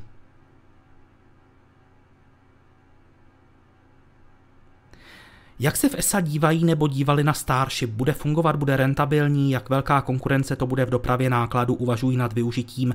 Jak komentují samotnou stavbu a starty této lodi? Já bych rád odpověděl, ale bohužel eh, informace z ESA nemám, takže odkážu asi na Michala. Na, na toto pouze můžu říct, že samozřejmě ESA sleduje situaci pozorně, nejenom v Americe, ale ve všech jiných státech. A ještě velmi brzo hodnotit dopad Starship a i to, jak se na to ESA zatím dívá. Takže zatím to musím nechat tuto otázku bez konkrétní odpovědi. První stupeň Falconu 9 má nějakou tepelnou ochranu. Ano, má. E, v okolí motoru je nanesená vrstva tepelné ochrany, ale je potřeba si uvědomit, že první stupně Falconu 9 se nevrací z oběžné dráhy. Ano, oni vystoupají nad atmosféru, dostanou se třeba do výšky 250 km a poté se do té atmosféry vrací. Ale nejsou to rychlosti, e, které by zažívali při návratu z oběžné dráhy. Takže ne, to tepelné a mechanické namáhání není tak intenzivní. Uh, ano, všiml jste si, že je to z roku 2012. Nebude to už zastaralá technologie, když bude startovat až v roce 2025. Zrcadla vám nezestárnou. Uh, jo, takže to je optika. Do toho budou instalovány nové přístroje s novými senzory, tam budou opravdu pouze ta špičková zrcadla, ta špičková optika a to vám prostě nezestárne. Co se stalo s oranžovým tankem na palivo, které byly připojené k raketoplánu, schořely v atmosféře? Děkuji. Máte na mysli externí nádrže raketoplánu, ve kterých byl kapalný kyslík a kapalný vodík pro hlavní motory raketoplánu, tak eh, tahle ta obří nádrž s tou typicky rezavou, možná někdo řekne zrzavou barvou, tak se nikdy nedostala na oběžnou dráhu, to znamená, že pár minut, desítek minut maximálně po startu vstoupila do atmosféry a tam schořela.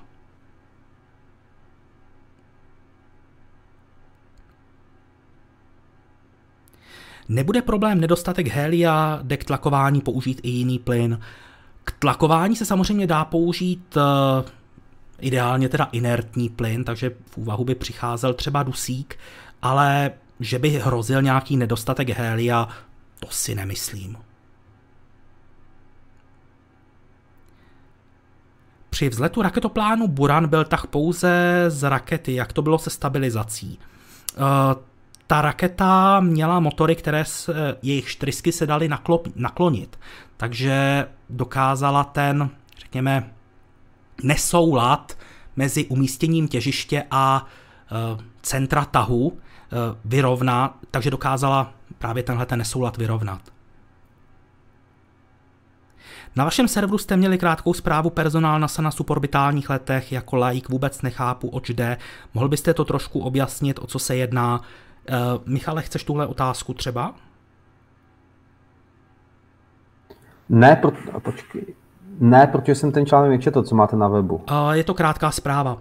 Podle toho, co jsem zatím měl možnost vidět, tak eh, NASA uzavřela dohodu s Virgin Galactics o tom, že američtí astronauti budou podstupovat výcvik u, nebo nejenom astronauti, ale Eh, NASA se dohodla s Virgin Galactics na výcvitku personálu právě pro třeba nějaký kosmický let, ale taky se to týká toho, že NASA bude využívat eh, služeb právě Spaceship 2 k tomu, že na těch suborbitálních skocích budou moci létat nějací její zaměstnanci a provádět tam třeba nějaké krátkodobé experimenty v prostředí mikrogravitace.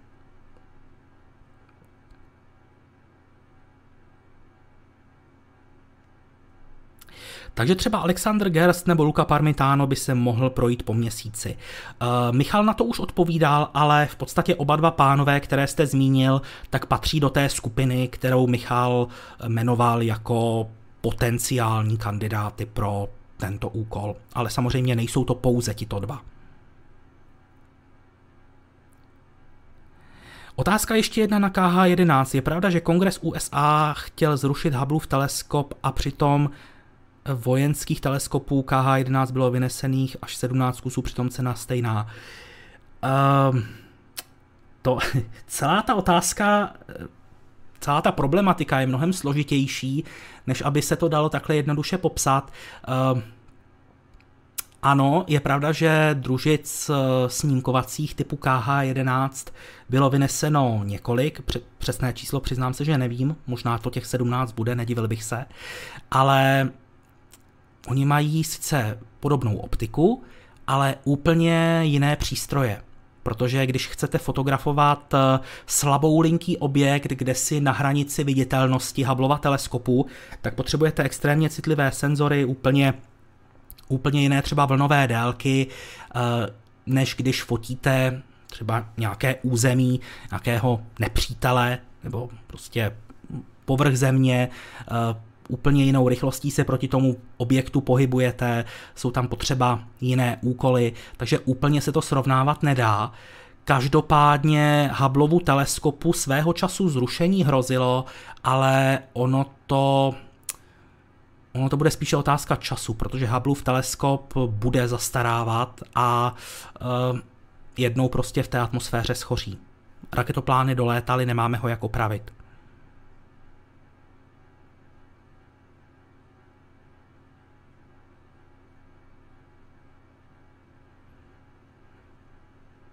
Kolik helia se spotřebuje při jednom startu například Falconu 9, to se přiznám, že absolutně netuším. Jak časté jsou incidenty, kdy objekty palivové nádrže družice neschoří kompletně v atmosféře a dopadnou z části až na Zemi? Oh, no, pokud se bavíme o návratech z oběžné dráhy, tak uh, máme určitou výhodu v tom, že většinu povrchu Země tvoří oceán a pokud tam něco dopadne, tak se o tom prakticky nedozvíme. Ale občas se stane, že se z oběžné dráhy něco vrátí, něco trošku většího, co třeba neschoří kompletně.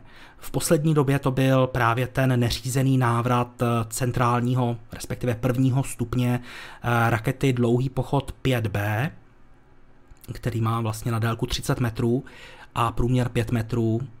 Myslím, že nějaké to palivové potrubí dopadlo do pobřeží Slonoviny, eh, do vesnice Bokanda.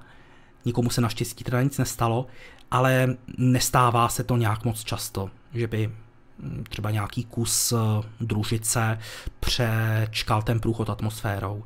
Ono je to také tím, že agentury si v posledních letech dávají mnohem víc než dřív záležet na tom, aby ty družice stavily tak, aby při průchodu atmosférou z nich schořelo co možná nejvíc. Byť samozřejmě ne vždycky se to povede. Bude v blízké době stát rakety New Shepard. Firma Blue Origin celkově je trošku tajnůstkářská v tomhle, takže se příliš nechlubí tím, jaké má plány do budoucna. Takže určitě nějaké starty chystají, ale kdy to bude, to zatím nevíme. Je více návrhů podobných raketě Ares-1. Záleží na tom, jak myslíte podobných. Jestli nosností, použitými motory nebo něčím jiným. Pokud Hubble vydrží dost dlouho, myslíte, že by bylo možné ho servisovat pomocí Starship? Teoreticky ano, prakticky je samozřejmě otázka, uh, jestli by to Starship dokázala. To si myslím, že možná ano, ale je potřeba k tomu vycvičit posádku, postavit náhradní díly, zafinancovat to, což taky není málo, a pak to ještě realizovat. Takže uh, teoreticky by to asi šlo, ale tu praxi a tam si úplně jistý nejsem.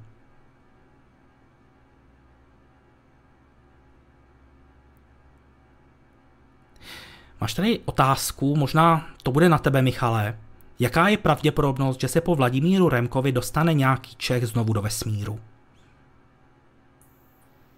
Záleží v jakém časovém horizontu. Takže někdy určitě příštích tisících let v brzké době to samozřejmě asi není úplně pravděpodobné. Na druhou stranu, jak už jsem říkal na začátku našeho přenosu, ESA chystá v letošním roce další výběr kosmonautů evropských a samozřejmě hlásit se mohou také uh, zájemci z České republiky, takže jistá šance tady je, ale uh, řekl bych, že není moc vysoká, ale je tady. Jak je to s tajnými misemi? SpaceX nesmí vysílat telemetrii druhého stupně, avšak pozorováním ze Země lze jednoduše zjistit výšku i trajektorii letu. Dává tedy smysl schovávat telemetrii? Uh, nejde o telemetrii, jde o princip. Uh, SpaceX má zákazníka, kterým je třeba Národní průzkumný úřad nebo nějaká jiná agentura, jako to bylo třeba v případě Zoomy, neznámá agentura. A ten zákazník si přeje, aby ten jeho náklad zůstal utajený. A On samozřejmě není hloupý, ten zákazník, ta agentura. Oni moc dobře vědí, že jsou na světě lovci družic, kteří se svými dalekohledy hlídkují a monitorují pohyby družic eh, a zaměřují se především na tyhle ty utajené družice, utajené projekty, ale prostě SpaceX, která poskytuje službu tomu zákazníkovi, tak mu vyjde vstříc tím, že dá najevo, že ten náklad je utajený a tudíž ten eh, tu telemetrii nebude dávat do přenosu. Je to spíše takový symbolický krok. Oni to stejně ti hledači objeví, dříve či později, stejně tak jako zatím po každé. Jak se má a co dělá Samantha Cristoforetti? Plánuje ještě vesmírnou misi? Ano, plánuje, měla by letět na eh, čínskou kosmickou stanici. Nějaké nové informace o SLS? Určitě. Třeba, jak už jsem říkal, máme to i na té úvodní fotografii, v levém horním rohu příjezd deseti segmentů urychlovacích motorů na tuhé pohonné látky pro první raketu SLS na misi Artemis 1. No a pokud vás zajímá nějaký podrobnější průřez, tak vás můžu nalákat, že v jednom z prvních červencových dnů, zatím ještě nevím, kdy přesně to bude, ale určitě, eh, řekněme v tom prvním týdnu, určitě vyjde článek od Jirky Hoška, další díl z jeho úžasné, dlouhé a mimořádně podrobné série Cesta k EM1, nebo Artemis 1 dneska už. Takže tam bude zmapován pokrok za posledního čtvrt roku celé rakety SLS, kosmické lodi Orion, jak pro první misi Artemis 1, tak pro pilotovanou Artemis 2. Eh, přijdete si určitě na své. Jirkovi články jsou opravdu, opravdu hodně informačně výživné.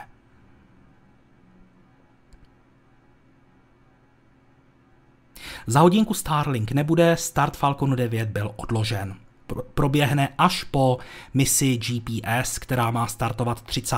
června, takže Starlink až v červenci.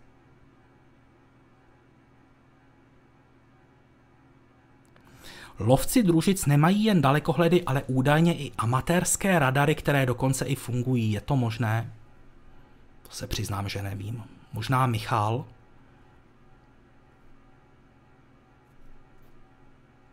Odpovím Cimrmanovsky. Ano, to je možné. Dobře. Jak dopadl výstup z ISS? Už jsou zpátky? Ano, už jsou zpátky, myslím si, že zhruba tak hodinu. Nesledoval jsem přesně ten čas návratu, ale už jsou zpátky a vedlo se jim velice dobře, zvládli dokonce ještě víc, než se čekalo. Zvládli dokonce i některé úkoly, které byly původně plánovány až na výstup 1. července. Takže mají, uh, řekněme, předděláno. Plánuje se nějaká další mise mimo sluneční soustavu. Eh, Čína by snad chtěla vyslat eh, za pár let nějakou, nějakou misi na únikovou dráhu, ale zatím o tom není moc informací. Je pravda, že raketa Vulkan má na prvním stupni využívat podobné segmenty jako urychlovače rakety na, rak, eh, rakety na raket, jako urychlovací rakety na raketě SLS. Ano, eh, raketa Vulkan, teda, eh, ne, Vulkan ne, Omega. Omega má využívat právě tyhle ty eh, motory na tuhé pohonné látky od firmy Northrop Grumman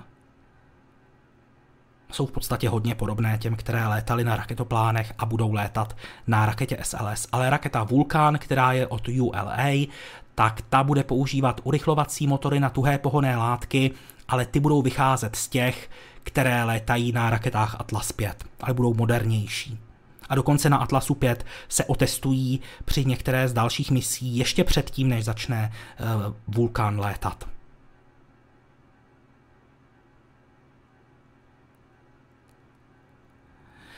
Bylo by možné na Kosmonautixu udělat upozorňování na nově vyšlé díly vesmírných zpráv, vesmírné techniky, vesmírných startů na jednom místě, ideálně chronologicky, jak vychází. Uh, o nových dílech informuju vždycky na našem diskuzním fóru, o startech tedy ne, ale starty máme v pravém menu, uh, je tam přímo odkaz na nejbližší plánované přenosy, takže myslím si, že asi, asi ne.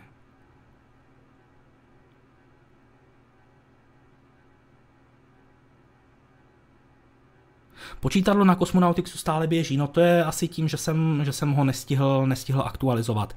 Jak říkám, měnilo se, eh, tu informaci o odkladu jsem se dozvěděl zhruba pět minut předtím, než eh, začal přenos, takže sotva jsem to stihl změnit v administraci na MOL TV a napsal jsem kolegům právě, že se start odkládá a pak už jsem začínal přenos, takže udělám to, až eh, přenos skončí.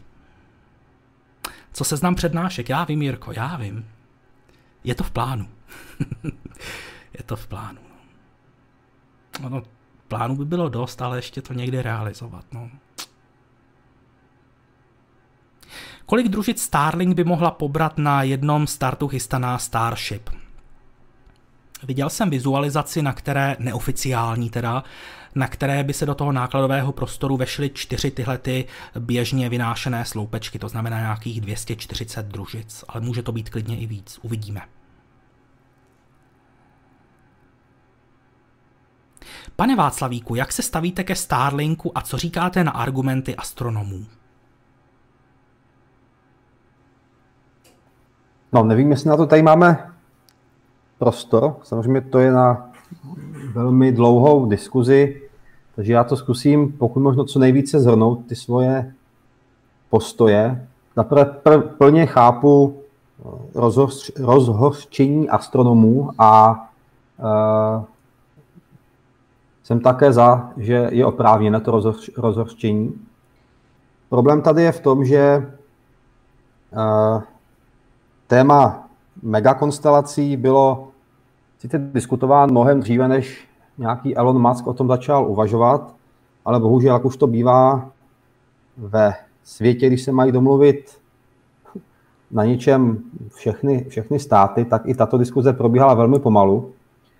Takže v podstatě zase legislativa zaspala předtím, než se začalo něco realizovat a to, že eh, podstatě neexistuje kromě dvou žádná závazná smlouva, která by nějakým způsobem regulovala, co se může a co se nemůže dělat na oběžné dráze, tak hold nikdo nemohl zabránit eh, SpaceX a nemůže zatím zabránit žádné jiné firmě nebo agentuře, aby si takovou megakonstelaci postavila. Takže eh, z tohoto pohledu je to všechno v pořádku, takže astronomy chápu, chápu, proč to SpaceX dělá.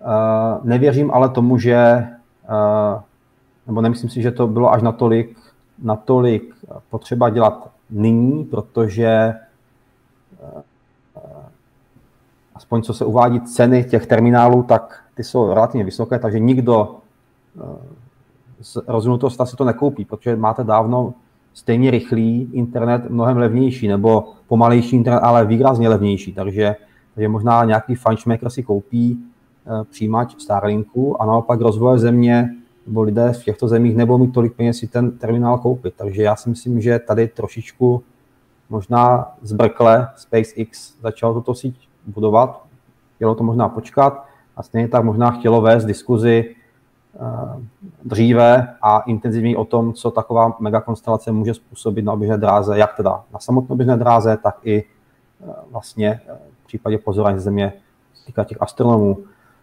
Také SpaceX nevyjasnila mnoho, mnoho otázek, které se třeba týkaly antikolizního systému, který na Starlincích má být, ale já jsem nikde neviděl, jak má fungovat a nevěřím tomu, že tam nějaký takový systém funkční, funkční je, takže to je můj osobní názor na, na Starlinky. Může být na Marsu opravdu soběstačné město nebude, nebo bude vždy závislé na dodávkách ze Země? To je otázka, která je trošičku ze sci-fi, nicméně v té první fázi bude určitě stoprocentně závislé. Otázka je, jak dlouho bude trvat, než se dosáhne alespoň určité úrovně autonomie. O plné autonomii to si vůbec netroufám spekulovat, ale rozhodně to bude běh na hodně dlouhou trať, minimálně desítky let. Crew Dragon, jestli, ano? Jestli můžu jen doplnit tu otázku na ty, na ty marzovská města nebo kolonie, uh, bude to fungovat po dlouhá staletí až tisíciletí, podobně jako třeba dneska fungují základy na Antarktidě. Budou stále uh, závislé na dodávkách ze země, stejně jako jsou ty základny závislé na tom, že jim někdo pošle zásoby, vymění lidi a tak dále. Takže tady, tady může být ta analogie, tak si můžete představit, aby to mohlo fungovat samozřejmě na, eh, v, jiných, v jiných vzdálenostech. Myslíte, že se stihne mise Artemis 1 v plánu a že v roce 2024 přistanou američané na měsíci? Už jsme na to odpovídali. A co se týče mise Artemis 1, eh, ta už zažila pár odkladů, takže aktuálně se hovoří, pokud se nepletu, o listopadu 2021 to by se třeba snad i stihnout dalo. A co se týče toho roku 2024 a návratu na měsíc, tak tam Michal zhruba tak před půl hodinou říkal, že bychom se měli psychicky začít připravovat na uh, oznámení posunu na rok zhruba tak 2026. Bylo by ještě možné zvětšovat ISS, při jaké její délce šířce by síly působící ve spojích jednotlivých bloků byly tak velké, že by se od sebe odtrhly. Tak tohle to je na Michala. Jo, já hledám tu otázku, už tady vidím. Uh, mohla by se zvětšovat, a to ještě stále výrazně, minimálně násobně by mohla být větší. Uh, ty síly, které působí, tam samozřejmě má vliv odpor atmosféra také gravitační gradient, nehomogenita gravitačního pole Země, tak ty tam jsou, ale nejsou natolik velké, aby zatím, a i kdyby ta stanice byla desetkrát větší, mohly způsobit destrukci té stanice jako takové. Ty spoje, které, které uh, tam jsou, ty příruby, tak ty jsou velmi, velmi silné, takže ty moduly jsou velmi pevně spojeny. A to, co nám teďka spíš vadí, tomu by ty větší rozměry ještě více přispěly, jsou vibrace, které se potom šíří celou konstrukcí a vlastně ovlivňují eh, stav mikrogravitace na stanici a proto vlastně eh, paradoxně na ISS není možné bez další pomoci dosáhnout toho stavu mikrogravitace, čili aby zbytkové zrychlení bylo menší než 10 na minus 6 G0. Tomu se vypomáhá aktivním, aktivními nebo pasivními systémy izolace těch výzkumných reků od zbytku stanice. Takže tady by ty problémy s nárůstajícím velikostí stanice rostly, ale neznamená to, že by se stanice rozpala nebo nemohla, nemohla desetkrát větší eh, konfiguraci fungovat. Pro, kol, pro kolik kosmonautů bude měsíční základna Artemis? A ono je potřeba říct, že v rámci programu Artemis se nemá minimálně v té první fázi, otázka je, co bude dál, eh, budovat nějaká měsíční základna. Eh, ti astronauti tam mají v první fázi létat, eh, řekněme, podobně, jako tomu bylo v rámci programu Apollo. To znamená, přistanou, zůstanou tam třeba o něco déle, ale pořád budou žít v tom svém přistávacím modulu a poté se zase vrátí ideálně teda na stanici Gateway. Nějaká lunární základna by se dala uvažovat až v nějaké další fázi. Jaký je rozestup mezi jednotlivými družicemi Starlink na jedné, jedné dráze v kilometrech? Někde jsem viděl výpočet, který udává, že je to něco kolem 500 kilometrů, pokud se nepletu.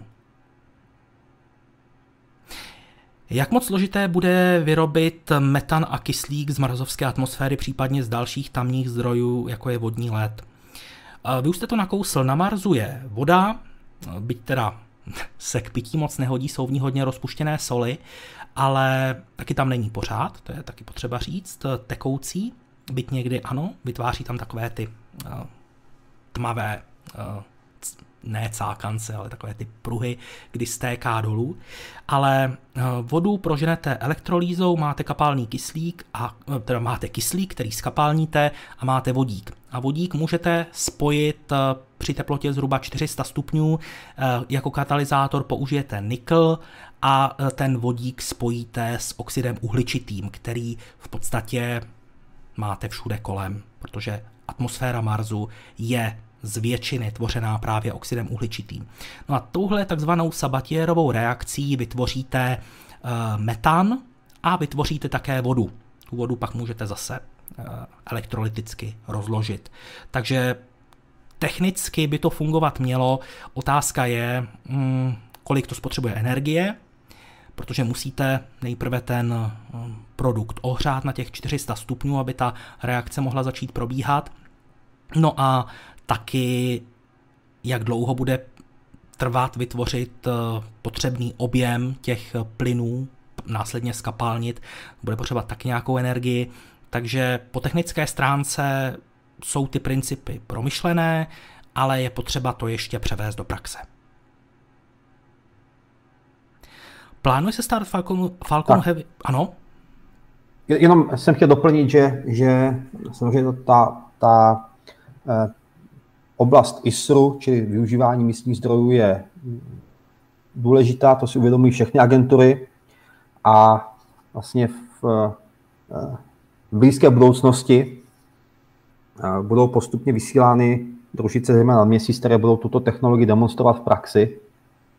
A stále nám teda chybí to zásadní, jakým způsobem se třeba k té vodě dostat, protože vůbec nemáme na nějakém řekněme, ne eh, globálním, ale menším eh, pohledu na problém. Nemáme informaci, jak ta voda je eh, v daném místě uložená, jestli je v podobě nějakých bloků nebo malých krystalků a podobně. Takže to všechno je potřeba zjistit předtím, než se navrhne nějaká finální, finální podoba nějakého opravdu výrobního zařízení, které by z těch místních zdrojů, zejména ta vody, no případně Marsu, atmosféry, mohla v masovém měřítku dané, dané komponenty vyrábět.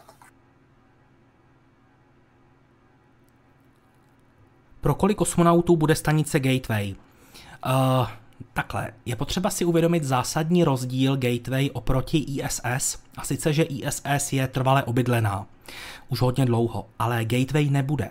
Eh, Gateway bude obydlená pouze v takových krátkých obdobích, takže budou tam vždycky pobývat pouze astronauti, které tam dopraví loď Orion a poté v Orionu zase odletí. A bavíme se o krátkých obdobích řádově zhruba týdnech. Čím to je, že v Crew Dragonu jak, jako i na ISS je stále hluk? Je to i tím, že venku je vákuum, tak vákuum na to nemá až takový vliv, spíše je to způsobeno tím, že hlavně teda na ISS vám neustále něco hučí, protože jsou tam systémy podpory života, recyklace atmosféry, ventilátory, takže tohle to všechno vytváří takový hluboký, eh, neustálý šum v pozadí, který je třeba pro některé lidi rušivý. Ale naopak třeba některé kosmické lodě bývají takovým oblíbeným útočištěm kosmonautů, protože tam bývá ta hluková úroveň trošku menší. Nevím teda, jak je na tom Crew Dragon.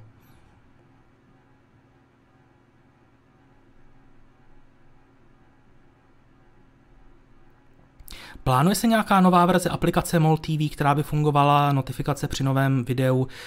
To není otázka na mě. Bohužel to se budete muset zeptat přímo MOL TV.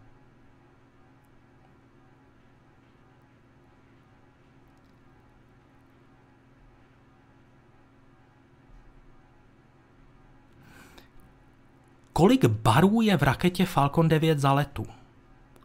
jsem asi nepochopil úplně otázku, protože hodně záleží na tom, o jaké části rakety se bavíme, protože úplně jiný tlak bude třeba ve spalovací komoře a úplně jiný tlak bude třeba plácnu v aerodynamickém krytu. Kolik bude stát celý program Artemis, to se takhle říct nedá, protože vůbec nevíme, jak dlouho bude fungovat. Jak se filtruje umělá atmosféra od CO2? Používá se tam, myslím, oxid litný.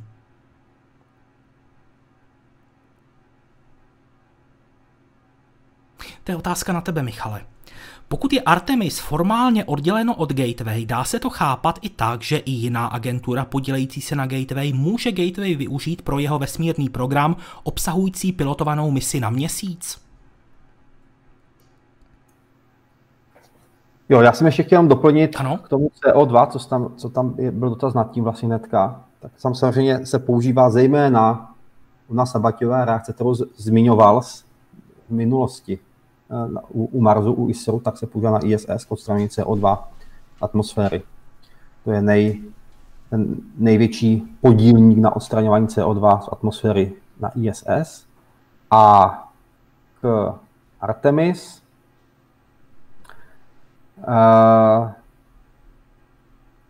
vždy bude záležet, tady odpovím vám obecně, protože samozřejmě to jinak zatím nejde, bude záležet na tom, jaká bude jaký bude obsah smlouvy, kterou uzavřete s NASA, protože NASA je hlavním realizátorem programu Gateway, takže to, jaká, jaké závazky vy vůči programu budete mít a naopak, co program umožní vám, je specifikované ve smlouvě. A i ty smlouvy, které mají jednotlivé agentury z NASA, jsou rozdílné. Neznamená to, že, že ESA získá to samé jako JAXA nebo, nebo CSA. Prostě to je o vyjednávání a tam každý dle svého umu si vyjedná to, co prostě požaduje a co chce. Takže tady na to vám odpovědět jako konkrétně nemůžu, protože to ani vlastně nejde na to odpovědět konkrétně. Takže samozřejmě ta smlouva může obsahovat cokoliv. To asi takhle, no. Bude v blízké době postavena vesmírná stanice od soukromých firm? Dá se říct, že něco podobného se svým způsobem chystá, protože někdy kolem roku 2024 má být k ISS připojen minimálně jeden, spíše dva moduly eh, společnosti Axiom Space, která tam vytvoří vlastně vlastní segment, který má být určen pro, řekněme, komerční využívání. No a až jednou ISS skončí, tak firma Axiom Space plánuje, že tu svou část, ty své moduly, oddělí od zbytku stanice, doplní je nějakými fotovoltaickými panely a bude to provozovat jako vlastní takzvanou Axiom Station.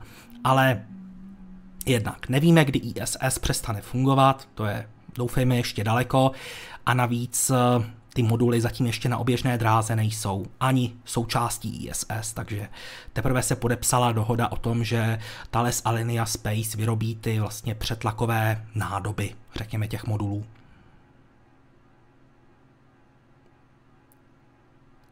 Bude Starhopper podstupovat ještě nějaké testy motorů? Nikoliv. Ten už je ten už má své za sebou, byly na ně instalovány nějaké, pokud se nepletu, antény, kamery, takže se z něj stává takový, řekněme, stojan na všechno. E, taky pod ním vybetonovali plochu, e, ve které mají zaměstnanci Chica e, takovou malou jídelnu pod otevřeným nebem. A protože jsou v jižním Texasu, tak tam to sluníčko dokáže pěkně pálit, tak jim Starhopper poskytuje pěkný stín.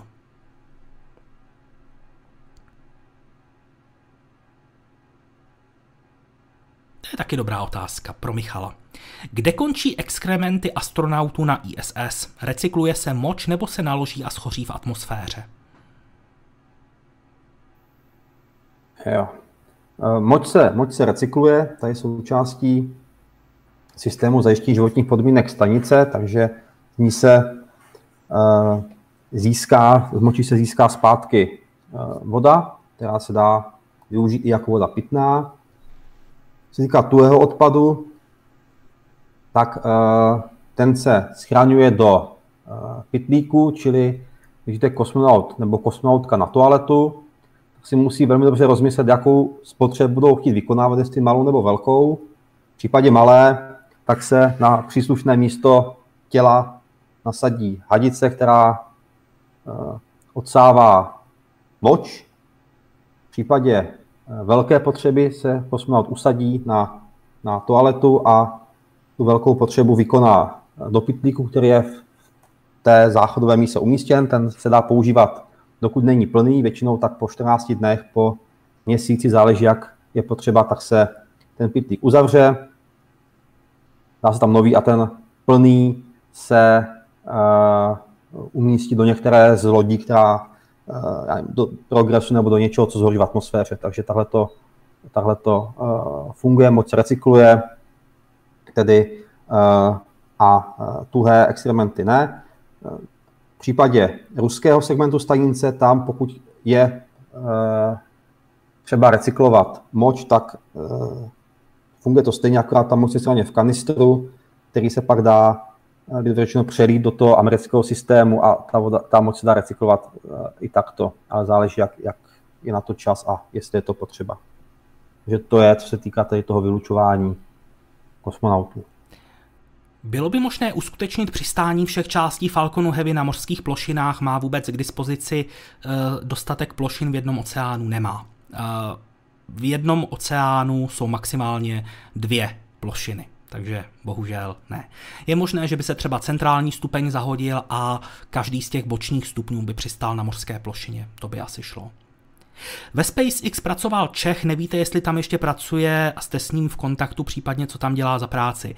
Eh, ve SpaceX pracovalo víc Čechů. Vy asi myslíte Davida Pavlíka. Eh, s tím jsem v kontaktu, už tam nepracuje, myslím asi dva roky. Dva roky to budou asi už, no. A eh, David uh, byl, nebo ještě pořád je, respektive, uh, něco jako ajťák. On programoval třeba uh, systém, který vyhodnocoval data ze zkoušek, které prováděla SpaceX. Programoval i systém automatické destrukce, Eh, který je osazen právě Falcon 9. Eh, podílel se i na vývoji softwaru pro lodě Dragon i Crew Dragon. A už tam nepracuje teda.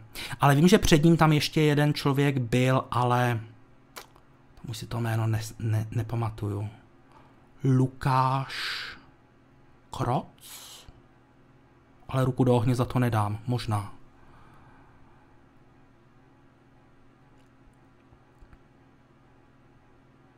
První dva moduly by měly letět společně, jestli by nebylo praktičtější je spojit do jednoho celku, chápu, že kabely by zavázely. Eh, no právě díky tomu, že poletí společně, tak bude možné celkově je přizpůsobit navzájem sobě a udělat spoustu věcí, které by se jinak musely dělat až eh, eh, právě v tom kosmickém prostoru u měsíce. Takže díky tomu, že poletí společně, tak se tam ušetří nějaká hmotnost a zároveň to bude i technicky jednodušší. Jestli můžu, Dušane, doplnit, tam tady u, u, toho, u toho spojení PPA Halo je jeden zásadní problém, který je potřeba ještě vyřešit, není zatím dořešený a to je právě tu host toho spoje mezi jednotlivými mezi těmi moduly, protože při startu budou působit síly, které se neočekávaly při návrhu těch modulů, takže toto je potřeba dobře spočítat. A dokonce na variant, že se tam udělá takové spevní, ještě takový spevnící kruh kolem, kolem uh, těch, těch dvou dokovacích přírub, takže tady to je ještě otevřené. A, a, a mělo by to teda jít, ale ještě to není úplně přesně dopočítáno a navržené, takže třeba nakonec, když to nepůjde a bude se startat po jednom, to hmm. ještě také může nastat. Byť ta uh, pravděpodobnost je teda nižší. Bude někdy v budoucnu SpaceX zachraňovat horní stupeň rakety? Nepočítá se s tím. V podstatě byste jako takhle ne, že by to nešlo, ale ten tepelný štít, který byste sebou musel nést a palivo v horním stupni by způsobili, že v podstatě z Falconu 9 by se stala raketa s naprosto minimální nosností, která by byla prakticky nevyužitelná. Ano, pokud to bereme tak, že jako horní stupeň uh, rakety Super Heavy bude Starship, tak v tom případě ano, tam se horní stupeň zachraňovat bude, ale u Falconu 9 se s tím nepočítá. Jak chutná recyklovaná moč je voda opravdu čistá nebo chutná jako holandský ležák? Eh, říká se, já jsem teda recyklovanou moč neochutnal, ale co jsem měl možnost slyšet, tak tam skutečně není poznat rozdíl po chuti, ani po vůni.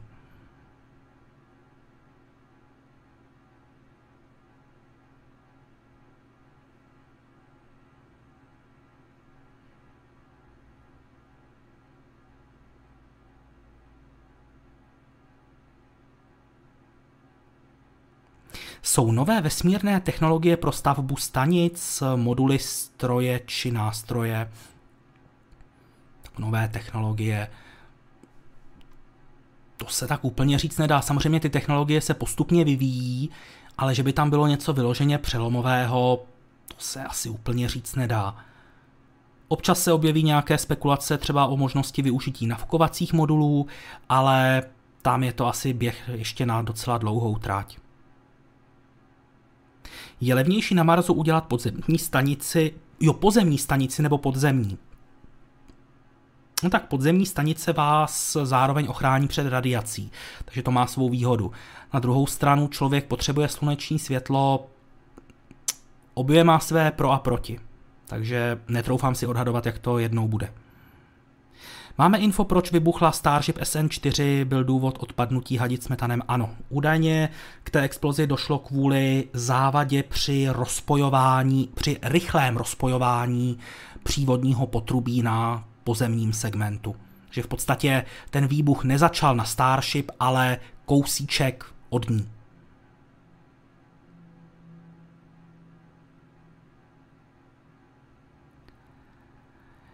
Ví, eh, dokáže Západ doplňovat staniční motory ISS a zdvihat dráhu, nebo to zvládne jen Progress?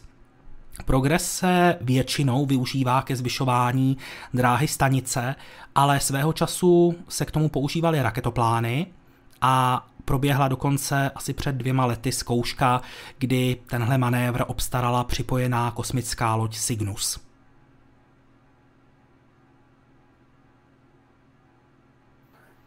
Jestli můžu Dušané, tam ATV. ještě to, No, můžeš.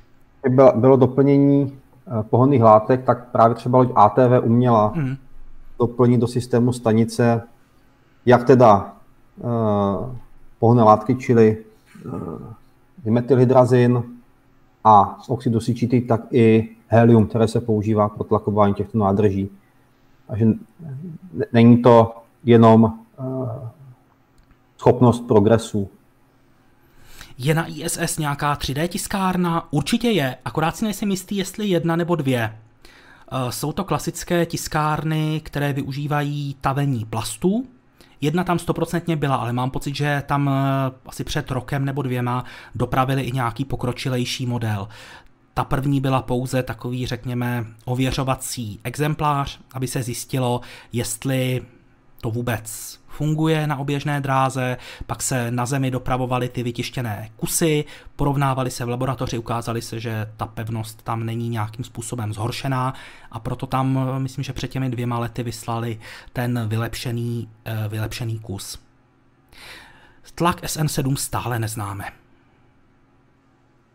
Jestli ještě můžu doplnit, mm-hmm. Dušané, tak v příštím roce by měla na ISS letět uh, evropská 3D tiskárna, ale na kovový tisk. Mm-hmm. Dočkáme se nějaké novinky tak to zní této oblasti. Je plánovaná nějaká velká mise, včetně Perseverance, Mars, tak záleží na tom, co považujete za velkou misi.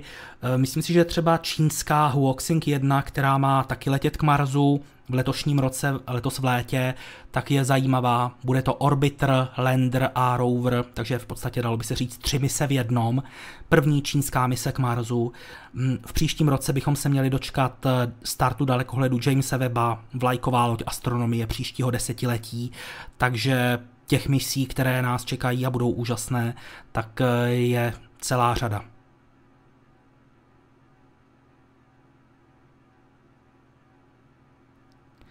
Četl jsem, že Mars má mrtvé jádro vyhaslé a ani tekuté, má tedy smysl kolonizovat Mars. Pro případnou terraformaci by to asi nemělo smysl, když má mrtvé jádro.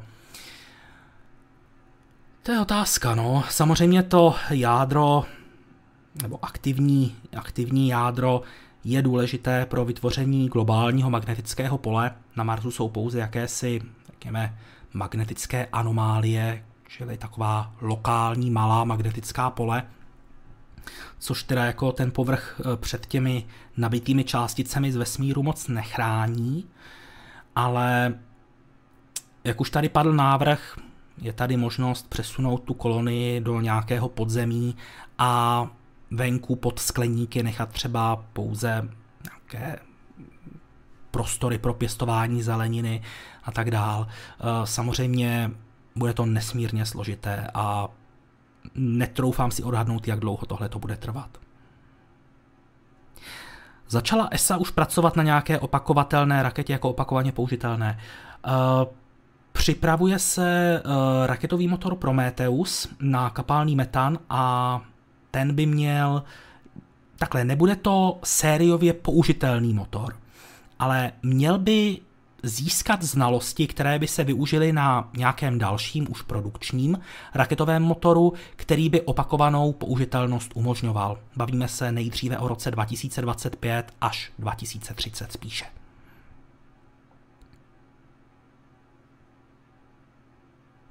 Jaký vědecký přínos se očekává od sondy Hope Spojených Arabských Emirátů? Podle, té, eh, podle těch informací, které jsem měl zatím možnost vidět, tak tam žádný vyloženě přelomový přístroj nebude. Ostatně pro Spojené Arabské Emiráty má tahle mise spíše jakýsi symbolický význam. Troufnu si to třeba přirovnat k indické misi Mangalian, která také letěla k Marsu, také nenesla žádné vyloženě přelomové e, přístroje, ale má obrovský symbolický význam pro, řekněme, motivaci mladých inženýrů, aby viděli, že jejich země jim nabídne odpovídající uplatnění, že nebudou muset odcházet do zahraničí. Takže tohle to je asi takový největší přínos Sondy Hope. Ale rozhodně myslím si, že v žádném případě bych nechtěl, aby to vyznělo tak, že ta sonda je po vědecké stránce zbytečná. To rozhodně ne, to není nikdy žádná sonda, protože vědci jsou vždycky rádi za, každo, za každý nový zdroj informací. Eh, už jenom kvůli tomu, že ta sonda bude třeba obíhat nad jinou částí planety v jiné době než jiné sondy, tak třeba ty informace, které nazbírá, bude možné zasadit do širšího kontextu na základě těch eh, třeba jiných měření, takže rozhodně nějaký vědecký přínos mít určitě bude. Bude v nějaké krátké době nějaký vesmírný turista? Ano, Rusové oznámili, že připravují turistické mise na Mezinárodní kosmickou stanici.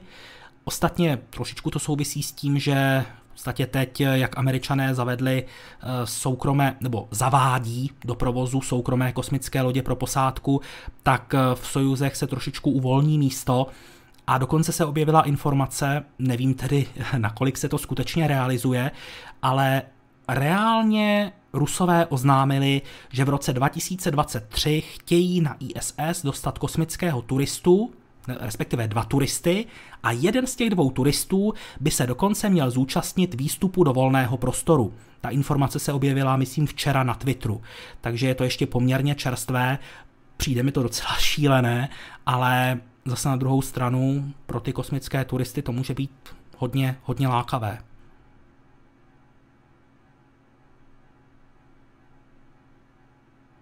Kdy bude ukončen Hubble? Funguje, ano, funguje, byť v posledních letech už zažil pár technických problémů eh, na několika vědeckých přístrojích, ale vždycky se to podařilo opravit. No a kdy přestane fungovat? Může přestat fungovat klidně zítra. Může fungovat klidně třeba ještě pět let, záleží, jak na tom budou jeho silové setrvačníky a jak na tom budou třeba e, přístroje, elektronika. No, taky záleží na tom, aby neschořel v atmosféře, ale tam to pořád ještě nehrozí, protože je docela, docela vysoko.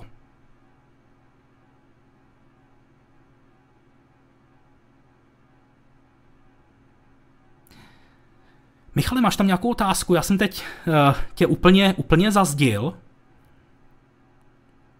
To nevadí, já jsem si teď dodělal, co jsem potřeboval, takže já jsem jenom poslouchal jedním uchem, ale to vůbec nevadí. Uh, dívám se, to tady takhle prošlo.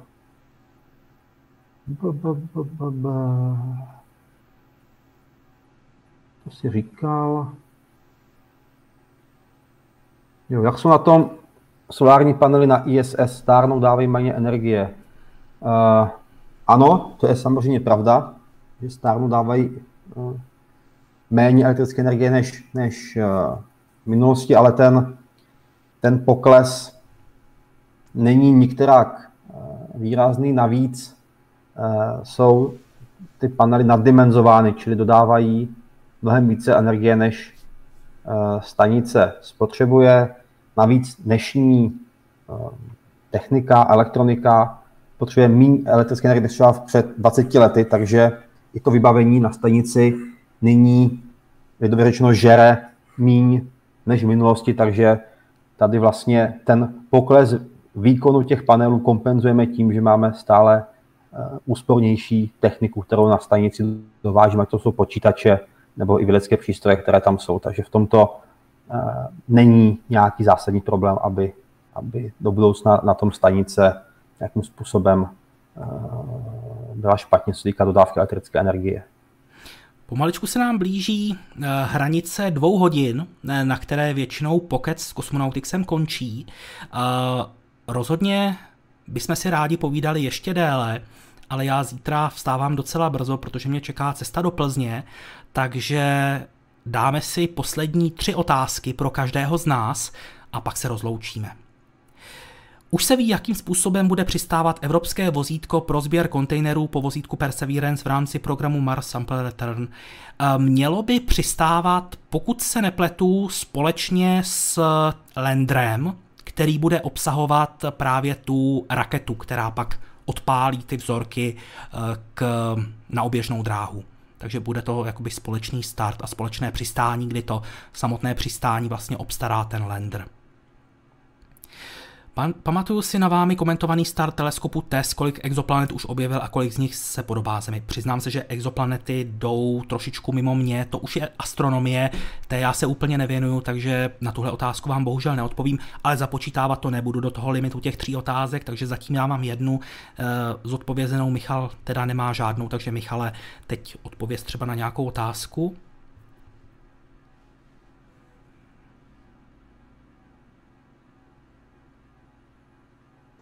Já tam žádnou nevidím pro sebe. Nevidíš. Tak uh, já teda...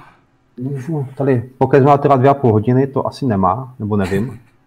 to si tam vymyslel pan Peter. Jo, takhle, aha, aha, aha. a zkouší to na nás. Můžeš tak, Dušane, představit tu akci, co jsem ti posílal, jestli chceš. Maria, děku, děkuji moc, Michale. Já jsem to uh, takhle.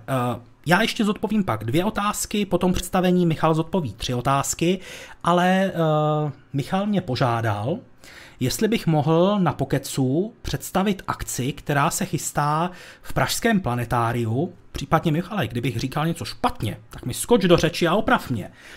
Uh, jmenuje se to Kosmonautický večer a bude se to konat 16. července od 6 hodin odpoledne. A bude to série přednášek, které jsou tady vypsané. Mimochodem, odkaz je na webu planetum.cz, kosmonautický večer, takže můžete si eh, ten tu stránku přečíst. Tady si zaregistrujete e-vstupenku za 90 korun a vidíte tady přednášky. Michal Václavík tam bude eh, přednášet zahájení schrnutí činnosti Kosmoklubu. Kosmoklub je organizátorem této akce. 18.20 až 19.10 přednáška pohony pro mezihvězdné lety, typy a triky od Jaroslava Kousala. Mezi 19.30 a 20.15 panelová diskuze Mars, technika versus biologie, Jana Kvíderová a opět Michal Václavík. 2020 až 21.00 raketoplán nekončí, raketoplán trvá od Jana Bašteckého, 21.10 až 21.50 Biostek, Evropská biologická stopa na misích Apollo od Jany Kvíderové. A celé to zakončí ve 20, od 22 hodin do 22.40 Velice atraktivní téma, na které se lidé hodně často ptají, kosmický alkohol, zbraně a další pikantérie od Michala Václavíka. No a pak eh, po 22.40 následuje neformální záběr. Závěr, pardon. Tady jsou nějaké bližší informace, které si můžete přečíst, eh, to už tady pročítat nebudu, zájemce odkážu na odkaz, který vidíte právě tady v horním odkazu, nebo respektive v horním řádku. Pokud budete mít čas, tak se určitě zúčastněte. Eh, docela mě to láká, možná si udělám výlet do Prahy. Tak.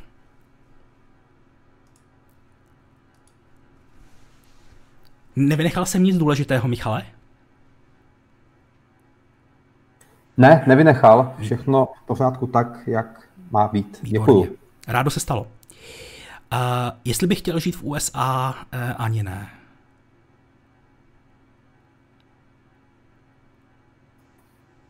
Tak já tady mám, a to je doplňující dotaz předchozí otázka, nevím, jestli to budeme počítat nebo nebudeme, k solárním panelům na ISS, co se teda děje s energií, která je eh, navíc. Samozřejmě je možné některý z panelů natočit vždycky tak, aby nebyl směřován tu aktivní plochou ke slunci, čili on pak tu energii negeneruje, respektive generuje ji mnohem, mnohem méně. A obecně stejně jako na jakékoliv jiné kosmické družici, stanici, sondě meziplanetární se přebytečná energie musí převést, elektrická energie převést na teplo a třeba musí vyzářit do prostoru. Proto uh, je obecně větší problém v kosmickém prostoru se tepla zbavit, takže není problém, že by družice mrzly, ale naopak většinou se přežívají a potřeba se toho tepla uh, zbavit vyzářením do okolního kosmického prostoru. Proto vlastně kolmo na ty panely na ISS jsou radiátory, které jsou optimální vždycky, vždycky ve stínu, aby, aby mohli tu eh, teplnou energii co nejlépe vyzářit do okolního prostředí. Teď je tady další otázka na tebe, takže pak už ti bude zbývat jenom jedna. Budou nějaké přednášky volně ke shlédnutí na YouTube? V poslední době jsem jich hodně zkoukl, bohužel na YouTube kanálu Kosmoklub je poslední přednáška rok stará. Uh, asi se to týká té akce. Na jo, já, jsem to pochopil, já jsem to pochopil. A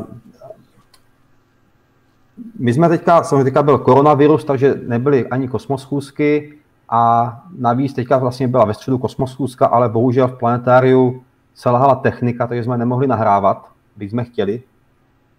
Takže pokud se nám podaří, nebo pokud planetárium tu technickou část opraví, tak se pokusíme Eh, přednášky nahrát. Uvidíme, jaké to bude kvalitě, protože je to v tom velkém sálu a tam s tím nám nemáme úplně zkušenosti. Takže doporučuji těm, kteří chtějí eh, to téma zhlédnout, aby pokud to pro ně bude alespoň trošku schůdné, se do Prahy dostavili a osobně navštívili tuto akci. Jak je to s výtahem na oběžnou dráhu? Vyvíjí to ještě nějaká společnost nebo to už zabalili? Tak eh, víte co, eh, všechny ty firmy, které prohlásí, chceme postavit vesmírný výtah, tak získají okamžitě obrovskou pozornost médií a zhruba tak už po půl roce o nich není slyšet. Takže vesmírný výtah, eh, na ten si budeme muset počkat ještě hezkých pár desítek let. Takže každý z nás už teda jenom jedna otázka. Kolik motorů bude mít Starship? Samotná kosmická loď by měla mít těch motorů 6, z toho 3 budou uspůsobené pro provoz v atmosféře a 3 budou vakuové. Tak poslední otázka, Michale, je tvoje. Jo, já tady vidím jednu, které ale to je hnedka pod tím, ale nerozumím moc, co se... Kterou myslíš? Tady, jak je, jak je USS velká či malá, jak je, ISS, jak je už ISS velká či malá, když je tam málo spacích míst pro nové rakety? O, Nevím, jestli u taza, ISS... Tazatel asi nemyslí rakety, ale kosmické lodě. Takže asi... To jsou, spa, to jsou spací místa. Jako... jako místa, kde by posádka spala. Jo, takhle. No. Aha, jo, rozum, už asi rozumím. Pokud teda, už tak se, pane Jakube, ještě doptejte, ale uh, pokud jde o to, uh, kde, jestli mají kosmonauti kde spát, tak ta sedmičlená posádka, která bude za chviličku standardem, tak má kde spát. Mají, mají své uh, spací koje. A v případě, já, pošlu že, odkaz, já pošlu odkaz na vesmírnou techniku. Jo. A v případě, v případě že uh, tam přiletí uh, třeba výměna posádky, bude tam těch kosmonautů více než sedm, tak uh, ti, ti členové navíc mohou spát ve své kosmické lodi, které přiletí, případně se uh, dá složit několik takových nouzových spacích kojí, anebo se kosmonaut může v podstatě přilípnout suchým zipem úplně kamkoliv, prostoru stanice a tam spát. Samozřejmě uh, mimo ty spací koje to spání není úplně pohodlné. Uh, za prvé tam máte vyšší úroveň hluku, než v těch spacích kojích, které jsou uh, izolovány od okolního hluku. A navíc, pokud se třeba uložíte v kopuli nebo někde u okýnka, tak vám tam bude každou, uh, každý, každý několik minut vycházet a zapadat slunce, takže tam na vás bude uh, blikat den a noc, což také není úplně ideální pro zdravý a spokojený spánek. Takže, jako, ale vyspat je, je na ISS, kde tam není pro, problém s tím se vyspat. Tak jo, já si myslím, že oba dva jsme dobrali těch, ty slíbené tři dotazy nakonec. Myslím si, že všechno už důležité bylo řečeno. Pokud jste se třeba na něco nezeptali, aspoň budete mít další otázky pro další eh, příští díl Pokecu s kosmonautixem. Ten nás čeká, můžete si zakroužkovat v kalendářích 31. července. Takže bude to poslední nejenom pátek v měsíci, ale i poslední den v měsíci. Takže pokud budete mít čas a chuť, sejdeme se tady zase v 8 hodin večer. Já tady budu asi určitě, jestli Michal, to záleží na něm, jestli bude mít čas a chuť. Každopádně bych chtěl Michalovi moc poděkovat za to, že si na nás udělal čas a dvě hodiny tady odpovídal na vaše dotazy. Samozřejmě moc krát děkuju i vám všem, kteří jste přišli do chatu a psali jste dotazy, protože pokud byste ty otázky nepsali, tak my bychom neměli o čem povídat a pokec by netrval dvě hodiny a deset minut, ale skončil by asi po pěti minutách. Takže vy máte ten hlavní podíl na tom, že jsme to tady vydrželi tak dlouho. Eh, děkuji vám moc za to, že ty otázky dneska dávaly smysl. Eh, velice mě těší, že eh, už se podařilo eliminovat některé, některé tazatele, kteří, eh, u kterých otázky příliš jako hlavu a patu neměli. Takže velká pochvala pro vás, kteří jste dneska otázky psali. Mám z toho radost, udělali jste mě eh, velkou radost a budu se s vámi těšit zase někdy příště. Tak já se také loučím a děkuji všem za hezké otázky, za to, že jste tady s námi vydrželi. Dívám se stále 250 lidí skoro a také díky Dušené za pozvání a příští měsíc snad buď písmem nebo možná i slovem zase naslyšenou a naviděnou. Mějte se hezky a zase někdy naslyšenou.